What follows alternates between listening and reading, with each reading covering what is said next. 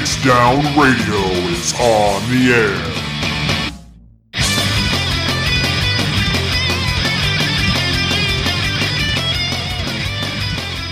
Welcome, everybody, to Phoenix Down Radio, episode 151, the drunkest of episodes. I'm Just kidding.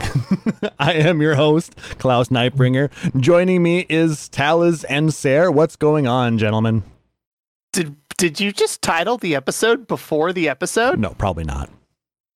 Okay, I was gonna say, like, No, dude, that's I mean- our that's our post show bit. You can't steal that. No, but I mean, come on, 151. I mean, when, when you wanted to get shit faced, you know, when you were younger, what did you drink? half a glass of wine. Fair, but All right, so Sarah's a lightweight and a cheap date. That's good to know. for those of us who Man, actually had a tolerance, I was on SSRIs. uh, Sorry, we're just in goofy moods today. Good luck, everybody. Well, you We're know what? That's show. there- there's there's nothing wrong with that. I mean, those make for some of the more interesting episodes. I think. I've got Katsu Valid. I kind of don't care about anything else right now. Fair enough. Everything's downhill. Well, I I I've Also, yes, Sarah, it is Sarah. It is good to see you back, my dude, and I'm glad that you are feeling better. yes, Yeah. absolutely. I got like actual sleep, like continuous, more than five hours. I had dreams sometimes, and apparently that means like you're getting proper sleep. Ooh. So that's good. Good sleep pattern. Screw you, man. Good job. and then somebody else in in this uh, uh, podcast is going to be starting up their master's program here soon. Oh God. As of the thirtieth, back into the deep end. Six years after graduating with my bachelor's in pedagogics and Japanese historical literature, I have decided that I don't want to teach, and knowing historical literature is kind of worthless if you're not teaching it to someone else. So off we go into the wild blue bullshit and uh, going into business intelligence. Well, Nice. hopefully that works well for you. Um, I mean, you've got the mind for it. I mean, you you you retain a lot of weird shit in there, but uh, you know, business Yeah. uh, intelligence is all is well, for one, an oxymoron, but two, um, Ah, yes. also very um, weird and uh, um, yeah, I think you'll do fine. And for It's what very it's worth, fluid, but also hyper specific, and that definitely Yeah. tracks with the things that I'm good at. Yep. For what it's worth, I had about a six-year gap between finishing my bachelor's and starting my master's. It seems a lot more common for that kind of thing, especially if you like enter the workforce, get a bit more of an idea. Oh, we just had a library program where we had some people from a tech company come and talk about all the different weird twisting paths they followed. None of them knew ha- planned to end up where they were, and some of them started in very different fields. That's Life very is weird true. like that. That's very true. You know, I mean, my initial plans for when I, you know, left high school and wanted to start college, you know, I was going to be doing agribusiness. I mean, I, I grew up on a farm. I, I was really big into. That is valid. Yeah. I was really big into the, the whole agricultural industry and things like that when when I was uh, growing up. Um, and It's a fascinating field. it absolutely is, and and I did enjoy my time on that stuff. But you know, I also really was into computers a lot, and uh, you know, I would you know, while I was going to a lot of the uh, classes, we, we had just gotten Pentium uh, uh, Intel computers. Um, that shows how old oh I am. God. This was 96, 97 now, and uh, yeah. you know, w- most of our, our labs were, were Mac, you know, Power PC 6300s Mm-hmm. and stuff like that. Um, but no, we had just gotten a few uh, um, gateways, I believe they actually were. And uh, that really, Got the Gateway 400s that everybody got in education. yeah, basically it was Pentium 75s. Yep. Yep. But I was having so much fun playing on, on, on PCs. And then the computers I had at home, I was messing around with a lot. And then, well, here I am doing, One doing thing led to another. now I'm a network are. admin, so hey, it is what it is. So I mean, I started when I started college in the early early days of 2001. It was electro it was electrical engineering, and I was going to be doing hardware. And then I was like, hey, uh, I don't need to know how to build a boot disk on a three and a half inch floppy when Windows XP Service Pack 4 is out. I just, this is not useful information. And they're like, it totally is. And I'm like, it's not, though. So I just pieced out, didn't do anything, discovered a love for historical literature, which led to Elizabethan literature, which led to studying plays, which led to no theater, which led Hmm. to Jap- Japanese historical lit, which led to pedagogics, which led to running my own garage outside of my house fixing cars. Life is weird. See, this is why you need to include all of the manga in every season and not just skip shit so that season four doesn't make any damn sense like mine. Uh, yeah. whatever you go to school for, it doesn't matter. Just do cool shit with your life. I mean, as long as you have fun with it, and uh, that's the important part. Main thing I got out of it was learning how to learn stuff and yes. like developing a lot of connections between different topics and people. yeah. I mean, because Yes. take computers for example. The number one thing you have to learn is is how to troubleshoot. It's not the things that you need to know about. You know, finding you know specific things on a computer. It's how to troubleshoot. And if you can Mhm. learn that, I mean, you can do a lot of shit. Because that's that skill set applies to a lot more than just computers. Hundred percent, hundred percent. Welcome to Phoenix Star Radio, where we're talking Transferable about uh, all of your life choices. Welcome to PDR Career Day. exactly. Beat me to it. Thank you. Oh God. Man, Um, I need to have chopsticks more. These are great for gesturing.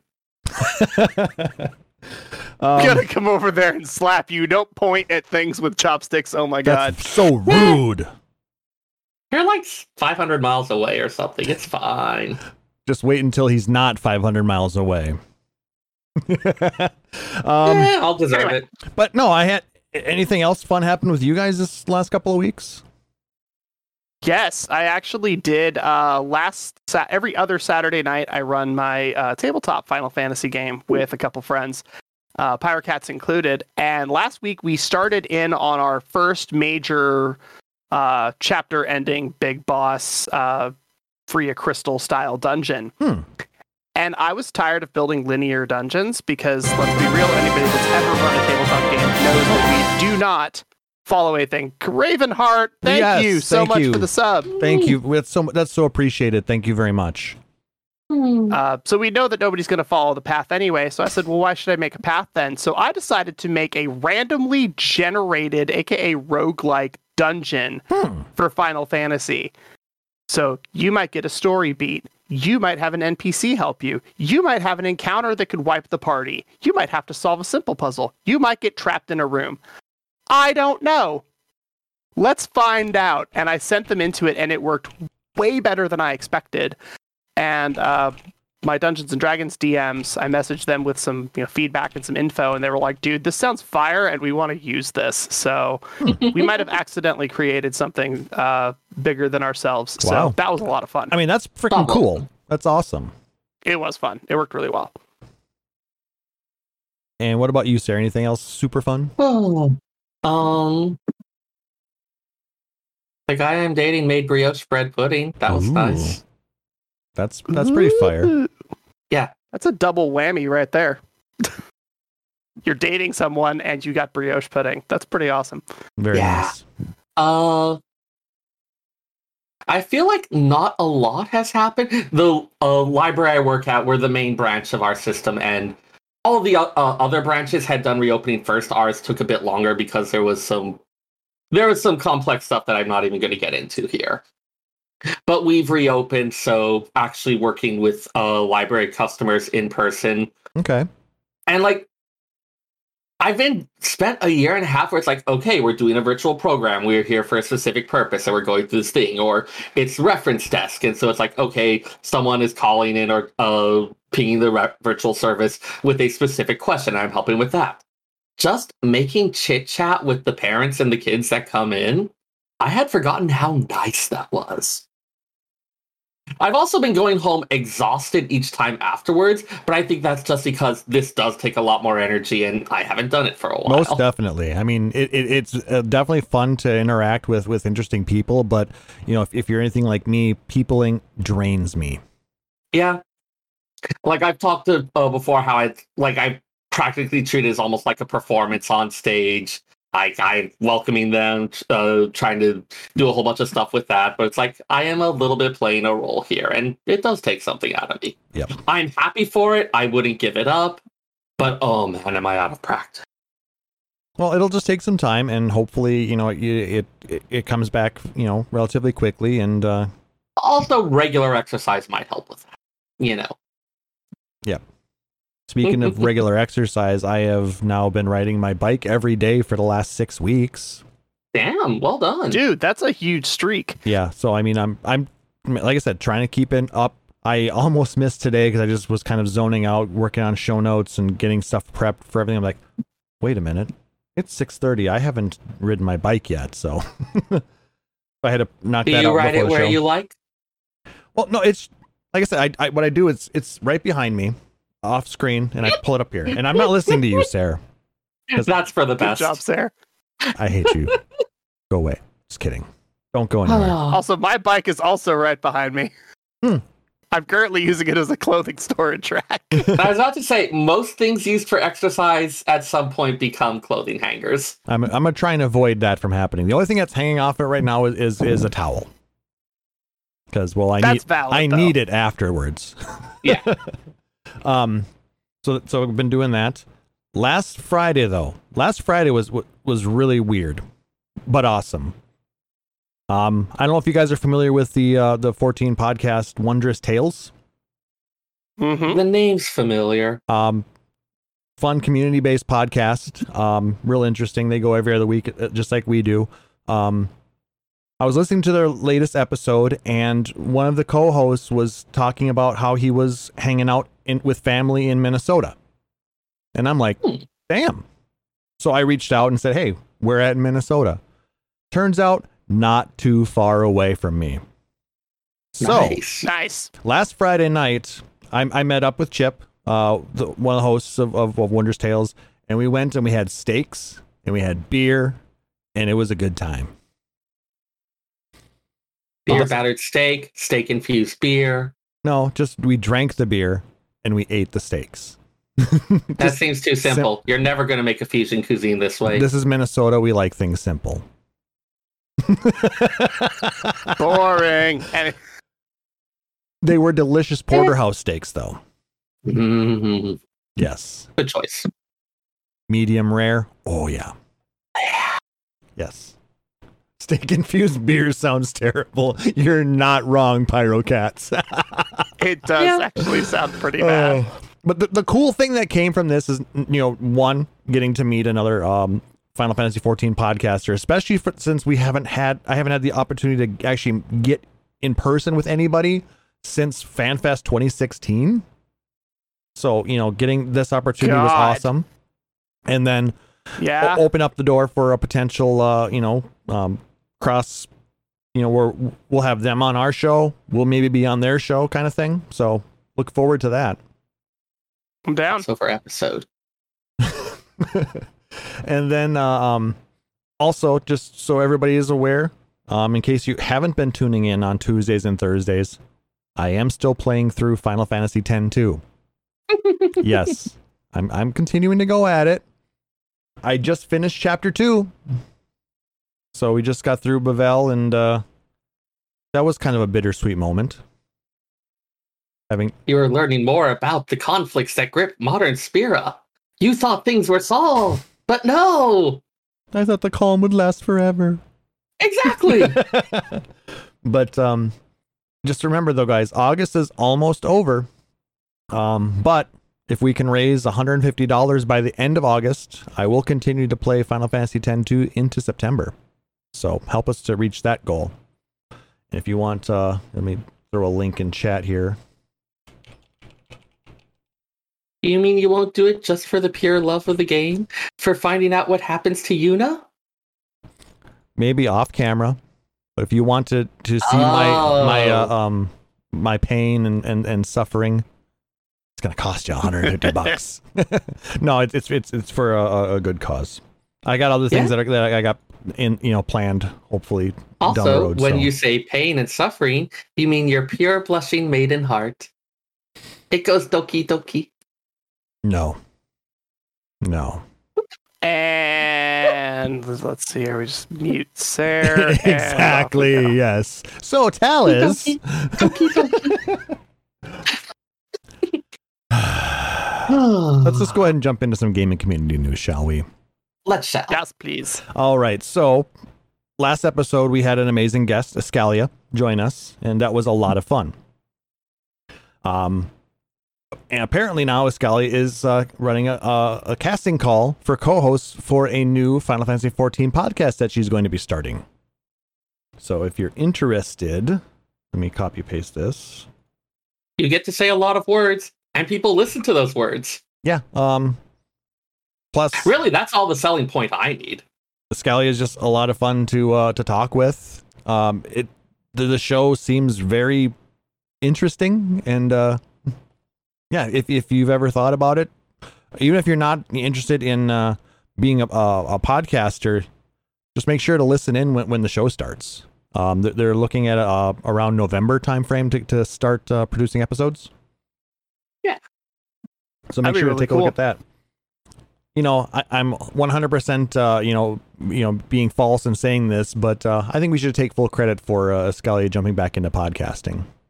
Oh, I'm definitely down for full circling and just being like, we started loosely due to limit break, and then now she is starting loosely due to us. I am so down to just have a Nero just like chill in the center while we're spiraling around in a circle. Exactly. Be unbroken. How, how about no, I sir? swear to God, I will drive the. f- I have your address. I'm going to see how long it's going to take to drive to you. I, I don't think you'll make it before the end of the episode. I don't No, think that's but- his concern. No, I but, have time. but that would be funny though. Come on. it would um, be. Also, another friend of the show, uh, Kay, uh, had their uh, their Moogle Cafe's Moogle Market today, and uh, I don't know if any, if you guys had a chance to check that out earlier, but uh, had a lot of different So busy. artists on, and uh, it was cute.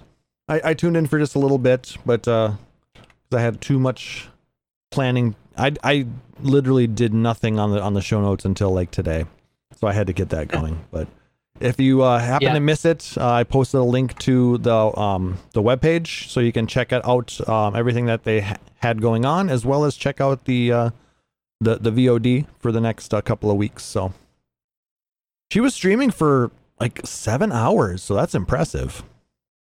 That's a long ass time. Oh Mhm. my God. Exactly. Yeah. All right, and then let's jump into a little bit of Final Fantasy VII news. I came across an article from Screen Rant earlier today, and uh, it just it grabbed me. Well, the the headlines are usually pretty good, but uh, how much Final Fantasy VII, the original now, cost to make? A crap load. Yeah.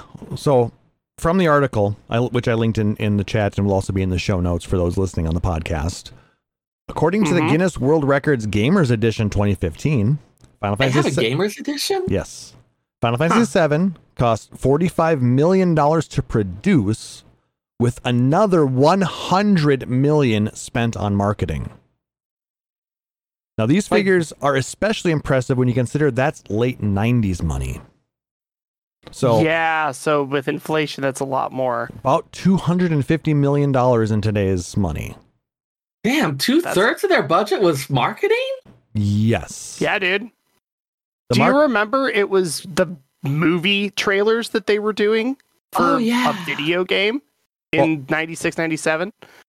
also, they were doing a lot of promotion during primetime TV shows, which have really high ad rates. Ooh, yeah, that'll do it.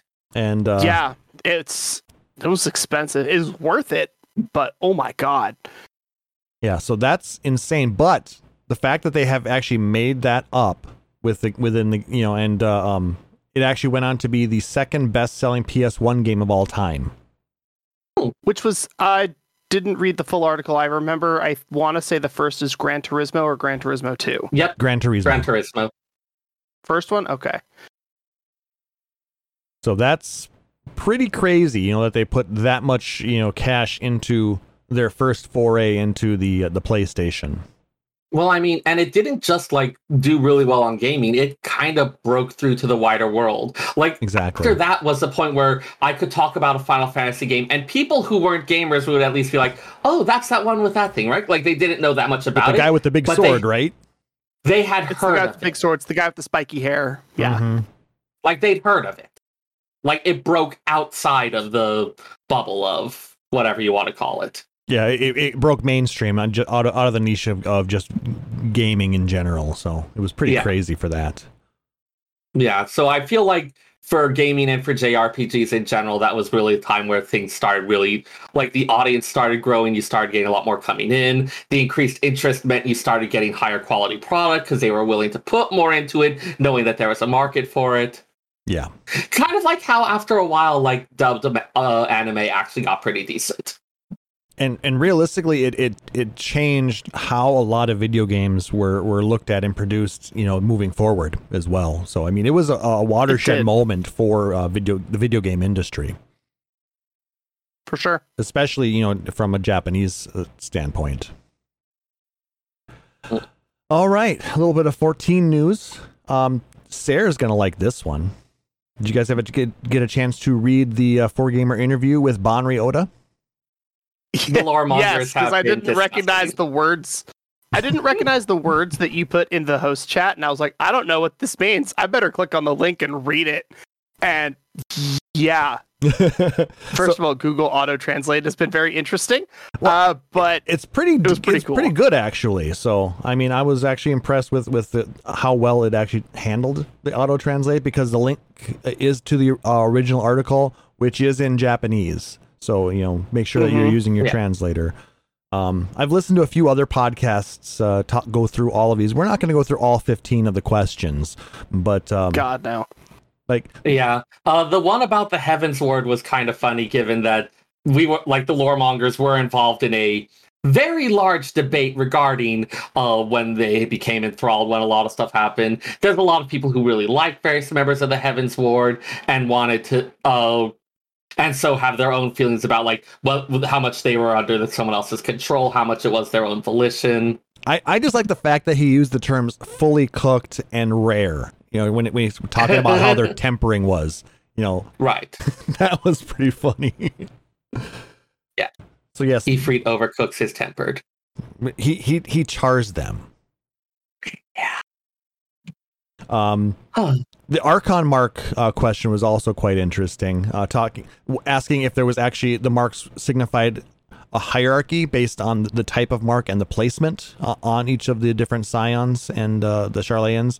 Um, apparently, no, that is not the case. They can choose where and which marks they want to use on their bodies. So, Yeah. um, they, There's an there's a more complex official crest and a simplified one. They can choose whether they want one or both, as well as where they uh, put it. Yep. for example, Moenbryda has the full symbol on her thigh, whereas she has just the more simplified one on her neck. Um, and the fact that uh, um, is the only one that has one on his face um, kind of is in honor of uh, Louisoix, who had his right on his forehead. So, Well, it was stated. At least the translation I saw, it was less. Oh, it's definitely that, and more of a hey, maybe he was trying to emulate his mentor. mhm. Uh, I also really liked the question about the coffee biscuits and the guild leaves. I'm the type.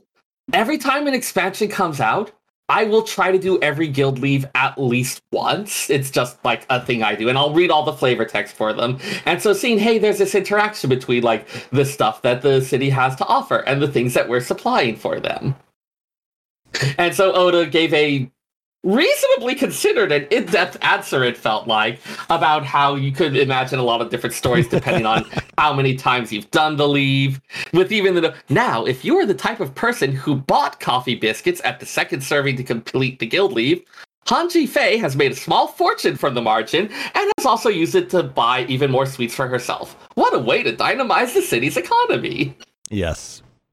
And and the fact that if say- let's say you were the type of person to do it a hundred times and, and make them from scratch yourself, uh, congratulations, your coffee biscuits have finally reached the storefront. Reen, Guy, and even Stola have enjoyed them. just that kind of stuff is just really, really hilarious. Yeah, and I do like that it's like, okay, if you are buying them from the NPC and then turning them in, you are losing money, all, all that, but that just means you're pumping money into the economy of the Crystarium. Though I, I will say that the question regarding uh, uh, summoners and, and with Phoenix and Bahamut were both uh, very interesting as well. Uh, talking about how Louisoix used Phoenix's power of rebirth to reconstruct, um, you know, everything that was destroyed by Bahamut uh, back five years ago. Um, game time. Right. Um, It is unclear how much of this was originally planned versus worked out after the fact. Yeah. That is all like reasonably well, done lore and storytelling. You a lot of stuff people will think, oh, this was clearly planned from the beginning. When a lot of it is, you remember what hooks you dangled where? It's like, oh, that one there is probably good. Let's try to link it up to this. Well, didn't uh, uh, Moose actually catch uh, uh, Oda in a little bit of a retcon with this? Saying More than once. well, with this specific answer it- though, oh, yes. Yes. there was something else that had happened, or, or explaining why the um the, the, the crystals were um there prior as well, weren't they? Some of the the uh, corrupted crystals. yeah. Like we had a lot of the goings on in the run up to the calamity. Mm-hmm.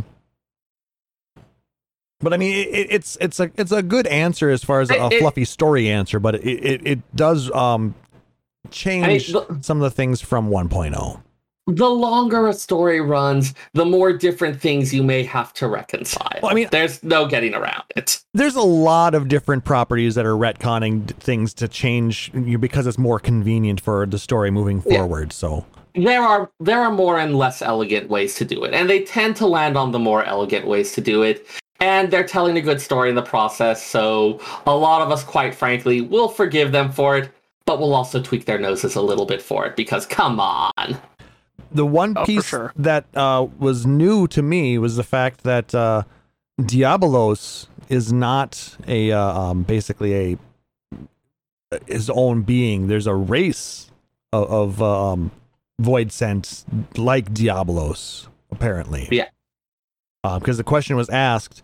Uh, the, notice the Diablo armament, which appears at the boss in the Dalriada, uh, uses skills that are similar to the high-ranking Voidsent Diablos. I assume that the Voidsent that was absorbed to create the biological weapon was something similar to Diablos, but the Japanese version of the field record mentions that it is of the Diablo species. Why are these terms written differently? And, uh, go ahead. yeah, it goes on to talk about it. Notes that they're the same type, but the name is written differently because it was recorded and sum- summoned and recorded by different civilizations. Yep, uh, Diabolos by the Mhach and Diabolo by the Allagans.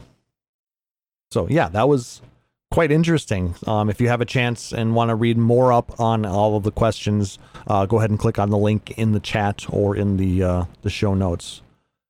It, it, is worth the read, and, it, and it's very interesting to kind of you know Yeah. hear some of the things coming from the the lore master himself. Yeah. Uh, they of course also one of the other ones they talked about, which comes up a lot, and I know starts a debate every time, is about healers and how uh, what kind of ability match, what kind of things magical healing can actually accomplish. Uh, I did get all but one of the that Final Fantasy Lost Stranger manga you were mentioning, uh, Taliz. Of course, the one I'm missing is the first one, so I'm waiting another couple days on that. Uh, but it, I am uh, I flipped through a little on one of them, and it did discuss a little bit of like the ideas of what magical healing can and can't accomplish. Yes, I think that's the second book, and it's really interesting because, like, as you know, as players, we're just like, a potion is the same as a cure, is the same as an in. It just restores HP, but it's like, what if I broke my arm? Yeah. Like that's a very different thing that you can't just down a three ounce bottle of Gatorade and keep going. Like Yeah, I mean- there's something seriously wrong. That's why Robon's arm is still gone. exactly. Um, Yeah. HP there's, has there's always discussion of discussion of is potion is drinking a potion a pleasant experience and if Mm. the answer is no it makes rpgs in general really really awkward really really fast And if it do- if it is if it isn't an unpleasant experience, then you have the question of why are people not slamming these back like all the time? Very true. and Uh, trying to overheal themselves Dolvik in the chat is actually asking, so Diablos is not a Void Warden? Um, He's weird. Yeah, I- yeah. sort of. He's kind of uh uh, well, they are kind of high ranking. Yeah, with- it's within the uh the the he's powerful. They're they are powerful i guess. I'm used to saying he's because of all the different diabloses within the different final fantasy games in the past. It's been you know a summon or a, a gf or, or what you know a special one-off um strong you know yeah. spell So, like, whatever. Yeah. But you know in in this case it seems like it's more of a uh a race or a, a, a type of voidsent. You know you got like the Yeah. Ahrimans and and i'm sure among them there are also different ranks and, and different more powerful ones. So Eorzean scholars, who of course may have a very different vision on this from how the denizens of the void view themselves, but they have a ranking system with 12 different ranks of void set sent and various ones are described as being on a particular like a particular rung of the ladder like the cloud of darkness i think is one of the creatures that's on the top rung uh weaker ones of course have fewer powers they also have an easier time crossing over to our world. Uh, either they can uh, make it through, like they can just have a little bit of their spirit go through a tiny little rip and inhabit something on the other side. So, like if you've got a eyeball, congratulations, they'll inhabit that and it becomes an Ahriman. Uh, all sorts of little things like that. So a lot of the weird undead are some voidsent that is un- inhabiting some type of uh, body part. lovely Gross. Uh, so maybe Dolvik- he's Awesome, but gross. Dolvik asks, so maybe he's closer to that lion or angel sin eater counterparts. I'm not sure there's necessarily a parallel. Uh, we also don't know like how much sin eaters have uh, in terms of like consciousness, sentience, agency, stuff like that, or how much they're following kind of almost animalistic instincts. Uh, we also don't.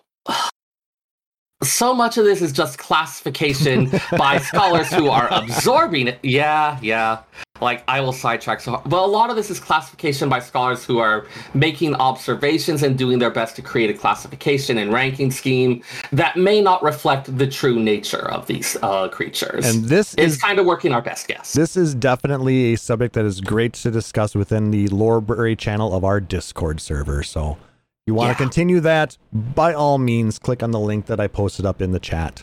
So, we welcome your questions there as well, but we do also appreciate the interesting conversation here in the show as well. But we do need to keep going. It's true. um, speaking of events, the Rising event is coming back on uh, August 27th and runs through September 9th. Um, this year we get a uh, meteor themed uh, red moon uh, parasol, as well as a really interesting looking, um, uh, what do they call it? The Nymeia potpourri firework. I don't know. No, they, they they call it a uh, um a, a seasonal miscellany, but I would call it like a it's uh, that's like a works Okay. like a firework. It, a little Like, effect I'll- that goes around and I'm pretty much uh, seasonal miscellany is a catch-all term for anything that comes from some type of limited time event. So I think most of the fireworks end up in there actually. Dolvik, don't worry about derailing us. We derail ourselves quite frequently. So Oh yeah, Oh, like God. all of the fi- pretty much all of the fireworks are listed under seasonal miscellany. that's true. Um, but yeah, so it, always interesting to see what kind of storyline they bring with the Rising. I mean, this is uh, the eighth year now of uh, uh, Final Fantasy f- 14 ARR. I Yeah. believe so. Damn. Man, 13, 14, 15, 16, Yeah. 17, 18, 19, 20, 21, 9. Well, 13 okay. was the starter Are one, counting so- 2013 or not? Well, 2013 is the beginning of it. So 14, 14 15, 16, 17, So, yeah, 18, 19, 20. eight. Eight years. yeah. Start counting at zero like a good computer scientist. Yeah, come on, man.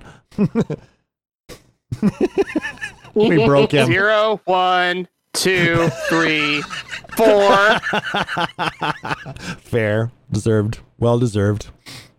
five, six, seven. I, There we I'm go. not going to do the whole thing, but you all know how to count to 32 on your hand. but uh, no, Ah. I always did enjoy um, these events. I, I do remember our second episode was held in that special room. The 17th floor, wasn't it? Thir- yeah, something like that. God, that was a while ago. Yeah, six years ago. Because just remember, guys, episode 152 is our six year anniversary. So make sure to tune in Oh. for that. Nope, the 18th floor. Yes. Something, yeah, it was something like that. I don't know if they're if they're gonna have something like that this year though. We'd have to see. Pardon me, just a moment. All right. Uh, while Sarah goes to take Okay, take now care- that he's gone and we're correcting information, I would like y'all to know that it is a 13 hour and 16 minute, 862 mile drive from my house to Sarah's. False alarm. We're good. Oh, okay, cool. Don't worry about it. We weren't talking about you at all. Aww. About my ego. yeah, just just just make sure you're around in about uh about 15 hours. All right. Yeah, that 13 seems like hours and 16 minutes. Well, Don't worry about it. I figure you're gonna need a little bit of time before we leave. You know, or you know, Hey we gotta Google, finish. The, we gotta. set a timer for 13 hours and 16 minutes. You're gonna wake up at ass o'clock tomorrow, and I'm not even sorry about it. Uh, Jesus. Anyway, Actually, so like we said, That'll be uh, about a 9 like a.m. said, wake Doldick, up call. we'll That's not ourselves. bad. Yeah. Anyways, yeah. T- talk about derailing. Um. So the, the welcome. the Shadowbringers OST is now available on audio streaming sites like Amazon Music, Apple Music, and Spotify. So if you did not get the uh, um, original OST when it was released on uh, Blu-ray, uh, and you have Apple Music or Spotify, you can now listen to it with your plans there. So that's Oh, kind time of to download Big Fat Tacos. Sweet. So big. Um, also, just as a reminder, Death Unto Dawn, uh, the, the new OST, will be releasing on September 15th, and pre orders are still available. Because you're damn right mine's pre ordered. You gotta have that Banjo Kazooie Matoya. I mean, that's what we do, right? Is we buy minions and mounts, and they And come with free soundtracks. free, free soundtracks, statues. exactly. Yes. That you're, Exactly. Yeah, it just, That's some, how this works. some of the minions are just more expensive than others. That's all. I'm not saying I have a post Moogle, and a friend of mine has a plushy post Moogle at their house, but I have a post Moogle minion You can see mine behind me. and a receipt from Kotobukiya. You, you can see all a lot of the different minions kind of behind me there. So There's a handful of them, yeah. just just just one or or a thousand. That's all. Um, but speaking of of things you can buy from Square Enix, uh, there are new Mog Station items. You can get last year's Moonfire Fair items, and uh, you can uh get sale prices on the years prior items from the Moonfire Fair. Gotta have that hula skirt. Some people like that stuff. Oh, I forgot about that. Was that last oh, that year was or a year good before? outfit. Yes, that was last year's. Okay. Also, apparently there is a new mount that is causing a bit of a controversy amongst uh, a few of the player base. Mm-hmm. You know, some of them are going forward and back and then forward and back about Everyone it. has made this God, goddamn it was joke. right I will there. stab you. It was right there, and you were like, I could be good. No, nah, low hanging fruit. Come on. That's what you decided to go for. you know me. You know me. yes, we know you'll go for the low hanging fruit. ah, Jesus. but I mean, it- yes, I bought it.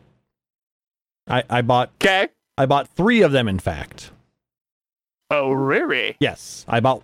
Well, I had Chili buy two of them for me, and I sent him money because uh, it's uh, the the exchange rate was good. Nice. Oh, okay. Fair. Plus, then I, I gave Chili a little bit of a tip for you know for doing the, the, the doing me a solid there. Um, so I got one for myself. I bought one for Sarah, and I bought one for you guys. So make sure to tune in in two weeks. We're gonna have a bunch of giveaways for our sixth anniversary, including a cruise chaser mount. So make sure to uh, stop in, hang out um, as we uh, wax poetic about six years of uh, Phoenix Down Radio, and uh, give you a whole bunch of cool shit.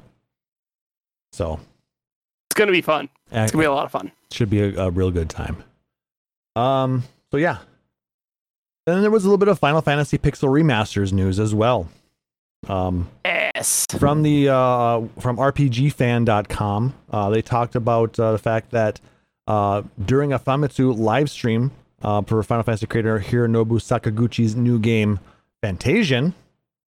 We got to hear and see a few minutes from the beginning of the upcoming Final Fantasy IV pixel remaster. So I'm going to post. It looks so good. It, it actually does look really nice. I couldn't understand a bit of it because, well, it was all in Japanese. But uh, I'm going to post Well, a link to the they- video, and it it starts right at the point where they're going to be starting to talk about and uh, show the very beginning of Final Fantasy IV. So later on, if you want I- to click on that and, and view that, it's pretty cool. I mean, it's pretty easy to follow. Uh, Cecil and the Red Wings show up at Mysidia, where they take the black mages out to get ice cream. Oh, and now they're taking the white mage out for ice cream. Oh, the elder's lactose intolerant, so he's just wandering off to the side.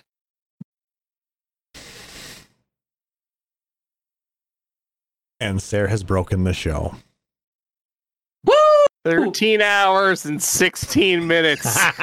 Timono, I'm on my damn way. I God, deserve this. you do. It looks really. It, it does look really good though. So I, I, I am. It sounds really good. That's the other thing that we're going to Oh get into in a bit. But it's oh my Oh god, my so much fun. Yes, which leads us very nicely into our discussion topic of the week. And it's going to be the first of a number of uh, discussions coming up in the future. We don't know exactly when yet, of talking about different Final Fantasy uh, games and their iterations that have been released throughout the history of the franchise. hmm You mean we're planning a topic in advance? I know. How, Uh, how dare we? I mean, it's it's like Seems we're- don't worry. Don't worry, guys. We haven't forgotten about the soundtrack bit. We are Nope. going to get back to it. 100%. Picking up Final Fantasy IX again. However, there's other shit going on, and we're going to do other shit first. Yep, I, I want to try and get it back into the soundtracks after our uh, sixth anniversary. So look forward to that. Yep. I have nine and ten both on deck and ready to go. We just want to, you know, talk about a lot of this other stuff that's happening, and then, of course, once we get closer to uh, Endwalker, there's going to be a lot of discussion there too. So lots of things to talk about within the Final Fantasy universe. So anyway, Taliz, why don't you take it away? So, as somebody that is more of a classic end generation Final Fantasy gamer, I absolutely loved the hell out of the news of getting Pixel remasters. Uh, I was able to actually pick up an iPad because boy oh boy do I not want to play Final Fantasy 3 on a screen this big. And it has a Uh, blue so I actually- case. It has a blue cave. Sorry, So, this was Klauss was talking. About, uh, Klauss rattled off like 18 numbers at me, thinking that I knew what any of them meant, and I was just like, "So my iPad has a blue case because I just do not care about any of the tech shit that he talks about like ever." Um, it's nice to know anyway. how I rank.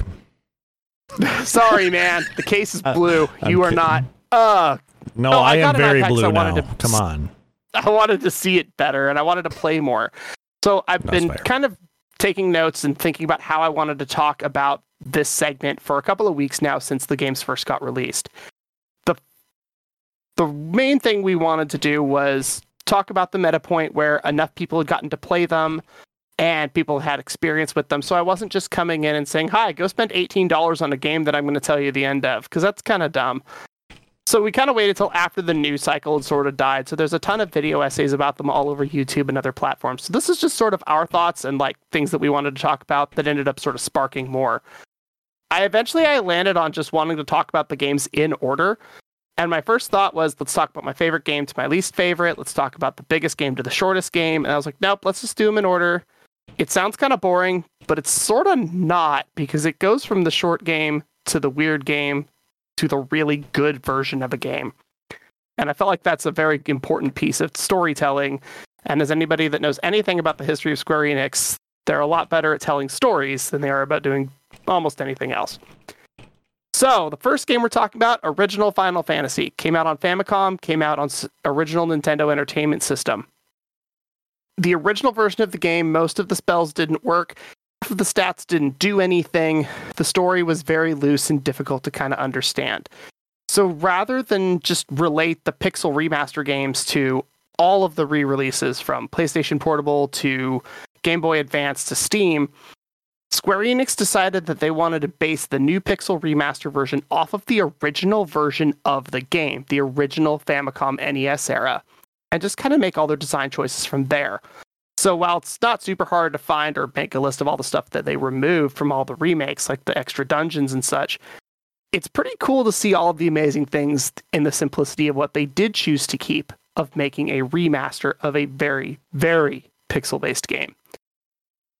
FF1 yeah. goes back to the original magic style of the NES and Famicom versions, where you get a set amount of spell charges per level, you get charges as you level up, you gain more charges at higher levels after you do a job change. There is no MP system like the later games have.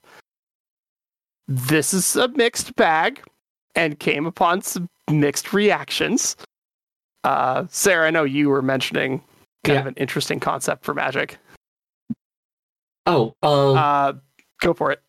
Oh yeah. So uh, I've heard the term Vancian magic, uh, which is a little more like kind of your really traditional D and D stuff, where it wouldn't even be okay. You have level one or level two charges. It would just be, say, for instance, all right, I've we finished resting at the inn. My white wage will have two castings of Cure One and one of Poisona. And then, like, you're not even just saying how many charges, but you're actually pre selecting the spells.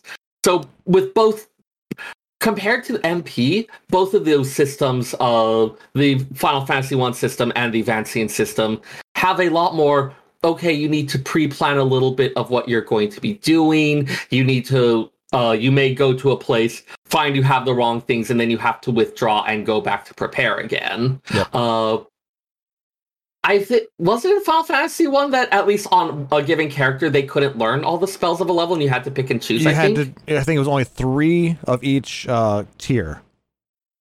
So you get three out of four. Um, every level or every tier of magic has four spells for each type. Uh, I think it's level seven and level eight that are split across a couple different magic stores that you have to find. Mm-hmm. But you can only learn three. But there's also certain spells like heal and dia that you can, and holy and flare that you can only learn as a white mage or as a white wizard. Your red mage isn't capable of learning those. Yep. So if you have a red and a white, you can say, well, I can learn all four. The white mage learns the stuff that only they can learn. The red mage learns one of the other things. And then the black mage that you have learns the stuff only the black mage can learn. And then the red mage kind of learns the other thing. And you end up getting nine opportunities to learn a spell, three for each character, across eight spells. So you get everything, and it's not so bad. This but also means you've built a very mage focused party. If you do Rainbow Mage, it's definitely a process. So the the trick with Vancian magic was from actually uh, we'll get into D and D a little bit more later, but for AD and D Second Edition, uh, mages, which are no longer a thing, they're now called wizards. Uh, you did actually have to learn your individual spells that you would yep. have memorized for the day. Yep and yeah, it was horrendous, and I'm really glad that they changed it. Uh, so for FF1 specifically, it does a couple of things to have levels for your spells. It means that you're limited to using all your low level spells instead of like the PSP version where you have a kind of near infinite amount of opportunities to cast them. You can just cast fire nonstop. You never need to buy a dagger for your black mage because you just you have fire forever. And if you get low on MP, it doesn't matter. It's a cheap spell. You can keep going but if you run out of level one spells in the NES version or Pixel Remaster, that's too damn bad. You have to figure it out. You have level two spells. AD&D, you could say, well, I'm going to use a level two spell slot to cast a lower level spell, either powered up or not, depending on the system. This doesn't care. You don't have lightning anymore. You don't have sleep. You don't have fire. You don't have stun. You don't have cure. You don't have dia. You don't have protect or, or blink. You don't have any of it. What you do have is level two spells. You have access to heal, the AoE heal. You have access to ice. You have access to all your level two spells. But if you're at a level two and level one, I hope you brought a sharp stick because you're out of spells. And until you do a long rest, you're not going to get very far. You Dungeons and Dragons Second Edition. No, there is no ether. There's pure and heal and that's it. And you get 99 of them. Obviously, they changed it a little bit. We'll get into that. Uh, but FF1 is very, very, very much just Dungeons and Dragons Second Edition. Uh, so if you've played the old versions, if you're old like me and played from the 80s, cool. If not, FF1 definitely shows its age pretty hard. I personally like the old magic system. I think it actually fits this world a lot better than the MP did. Uh, so I actually really like that they went back to it. The text graphics and character design seem to be tuned up just a little bit to look better on a flat screen, touch screen style system. They're available on Steam, so if you do have a PC and you want to use a keyboard to play something that only requires two buttons, um, you can do that. I don't know why you would, but you can. Um, there's also, if you want to be a you know try hard, you can also hook up controllers and stuff, and that's definitely the better option. Uh, the new version also includes a couple of cool bits, like having an optimize option for equipment that lets you optimize your armor and your weapons um, based on their statistics. Which has so been that you something didn't that's have to really memorize. nice uh, from some of the more the newer games. It's that was a nice uh, there's a sort feature for your item list which didn't used to be a thing each item in ff1 was a fixed location in the inventory and it just was illuminated or not one or zero based on whether or not you had it um, updated names for all the armor and weapons that make a bit more sense because boy was it super annoying to be like you find ribbon and have no space well what the what does a ribbon do i have no idea i already have 16 pieces of armor what do I do? You throw away the wrong thing, and now you have five pieces of headgear, and that just sucks for you. You just threw away your Genji mail or whatever. So having icons and names that make sense so that you know what all the items are, definitely nice. Uh, this version does patch all the spells, so you're not dealing with the NES version where none of the spells work. Um, it patches the run bug, which didn't work. Uh, run calculated against enemies your ability to escape combat. Thieves were supposed to have a spike in that. They didn't work in the NES version, so the NES actually only has five jobs that function. Uh, there was a stat growth issue for black mages. Intelligence doesn't do anything, uh, which was cool. It also gives a key items list separate from your regular item list. So for things like the canoe, the rod, or the loot, they're in a separate spot from your potions and your tents and your sleeping bags. Um, they Yeah. did add things like sleeping bags, cottages, ethers, um, a few things to just make the game a more enjoyable experience. It does seem like there's a difference between, okay, this is a design decision for how the system works, and while it may have changed, we want to represent the truest experience of that. And this is just a thing that if they could have implemented this back then, they would have, leaving keeping you from having it serves no appreciable thing, so we'll go ahead and put it in. Yep. The original NES game was very, very limited on memory.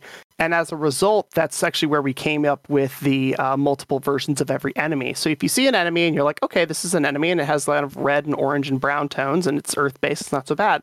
And then you find another one later that's like red and yellow and you're like, oh shit, it's the same thing, but it's fire now. And then you find another one that's blue when you're on the ship. And then you find another one that's purple and green and hits you with toxic. And you're like, oh my God, there's four of these things. No, there's one. And it's easier to just change that color palette Mhm. because that image was so big at the time. It was easier to change the color palette and then just give it slightly different moves than it was to create a whole new wholesale brand new enemy. And the same was true with armor and weapons. Every sword is the same sword with a different value attached to it, which is why you could only equip one sword because swords were either equipped or not. And that was cool in 1987. It's 2021. I bought an iPad from Target to play this game. We have a little bit more memory capability now in our devices. We can have an inventory, thank God. um, it also allows us to do things. Uh, let's see. New memory allows us to save on the world map, which was cool. That wasn't a thing. Uh, you had to buy a lot of tents in the old game. Um, it's kind of a standardized JRPG RPG feature. You can save on the world map, but not in a town or a dungeon, unless you have a save point in the dungeon or whatever. Um, there's a quick save option due to the nature of a mobile platform, where if you need to like quick save and then shut the game down because you're at work or you need to do something useful instead of play video games all day. All right, a little weird, but sure, fine. It also does Some a people cool thing haven't where it allows optimized you their lives. it also gives you a save point to reload if you wipe to a boss. Hmm. So it allows you to do the save in front of a legendary, then go fight Mewtwo style of battle if you want to make sure that you don't have to redo the entire Sky Tower again because you screwed up saving. Don't worry, I didn't do that this time. I've done it before though, and it sucks. Um, oh, you mean like when you're there's about, also an autosave feature. when you're running Oh, through the uh, the tower and you come across Warmech? when you go across Warmech, uh, when you get to the top and you're like, or you're doing the volcano and there's eight branches and you're like, I know it's the lower left, but my brain won't let me do it. And you go off to some other stupid place to get a useless item that you don't need and you die. That's always not fun. uh, the good news is that when you enter a new floor, you enter a dungeon, you leave a dungeon, uh, you go into a city, you leave a city, there's an autosave feature that will make sure that if you just completely space out and run through the game, you don't you aren't completely screwed. It doesn't save after battles though. So if you just leave a town and then battle for 4 hours and your iPad dies, don't worry, didn't do that either. But if it did, that would suck because you just lose 4 hours of play and there's nothing you can do. Pay Um, attention to your battery, people. Pay Or- attention and keep a charger nearby. Yeah, I was just Uh, saying, just all in all, plugged I ended up running the game. Yeah, I used uh, Fighter Monk Red Black uh, for my first run through the game. Uh, my usual, if I'm speed running, is going to be um, either Double Fighter, Double Red, or uh, Fighter Rainbow Mage. And so I ended up just having a potion thrower, a muscle bound idiot, one copy of haste, and as many copies of temper as I could get off before the boss died. Uh, so rinse, repeat. Um, it was fine. Uh, remember, magic is for minions and melee is for bosses. That's my tip for FF1. That is the reverse of Okay. what I usually expect. It is actually very interesting. Um, it runs into a piece of lore out of Lord of the Rings, wherein Gandalf is very powerful and he helps them through their adventure and the ability to illuminate things or, you know, fight a Balrog by yourself or, you know, shoot something out of your staff or 1v1 another wizard is something that he's very capable of. But the final big against the Uruk-hai, against the giant pieces of armor wielding, muscle bound death machines, it's not magic. It's fighting. It's swords. It's tactics. It's intelligence. It's not magic. So the magic is not his answer. The magic is his tool to get to a place where he needs that answer. Anyway, I'll let you all think about that for the next two weeks. Have fun with that. Um, moving on to Final Fantasy II.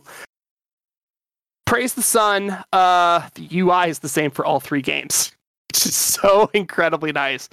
So where things are, the list of where stuff is on the menu, the way the inventory works, um, how you like find magic on your side menu, where your character status is, the save buttons, it's all the same.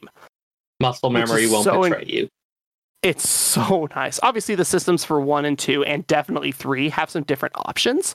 However, just the general layout is roughly the same so that you don't have to learn a new game every single time yeah, you play. A, a unified UI is definitely something that this series has needed. Um, I mean, if you every iteration of Final Fantasy has a very, very different system, a very, very different menu layout.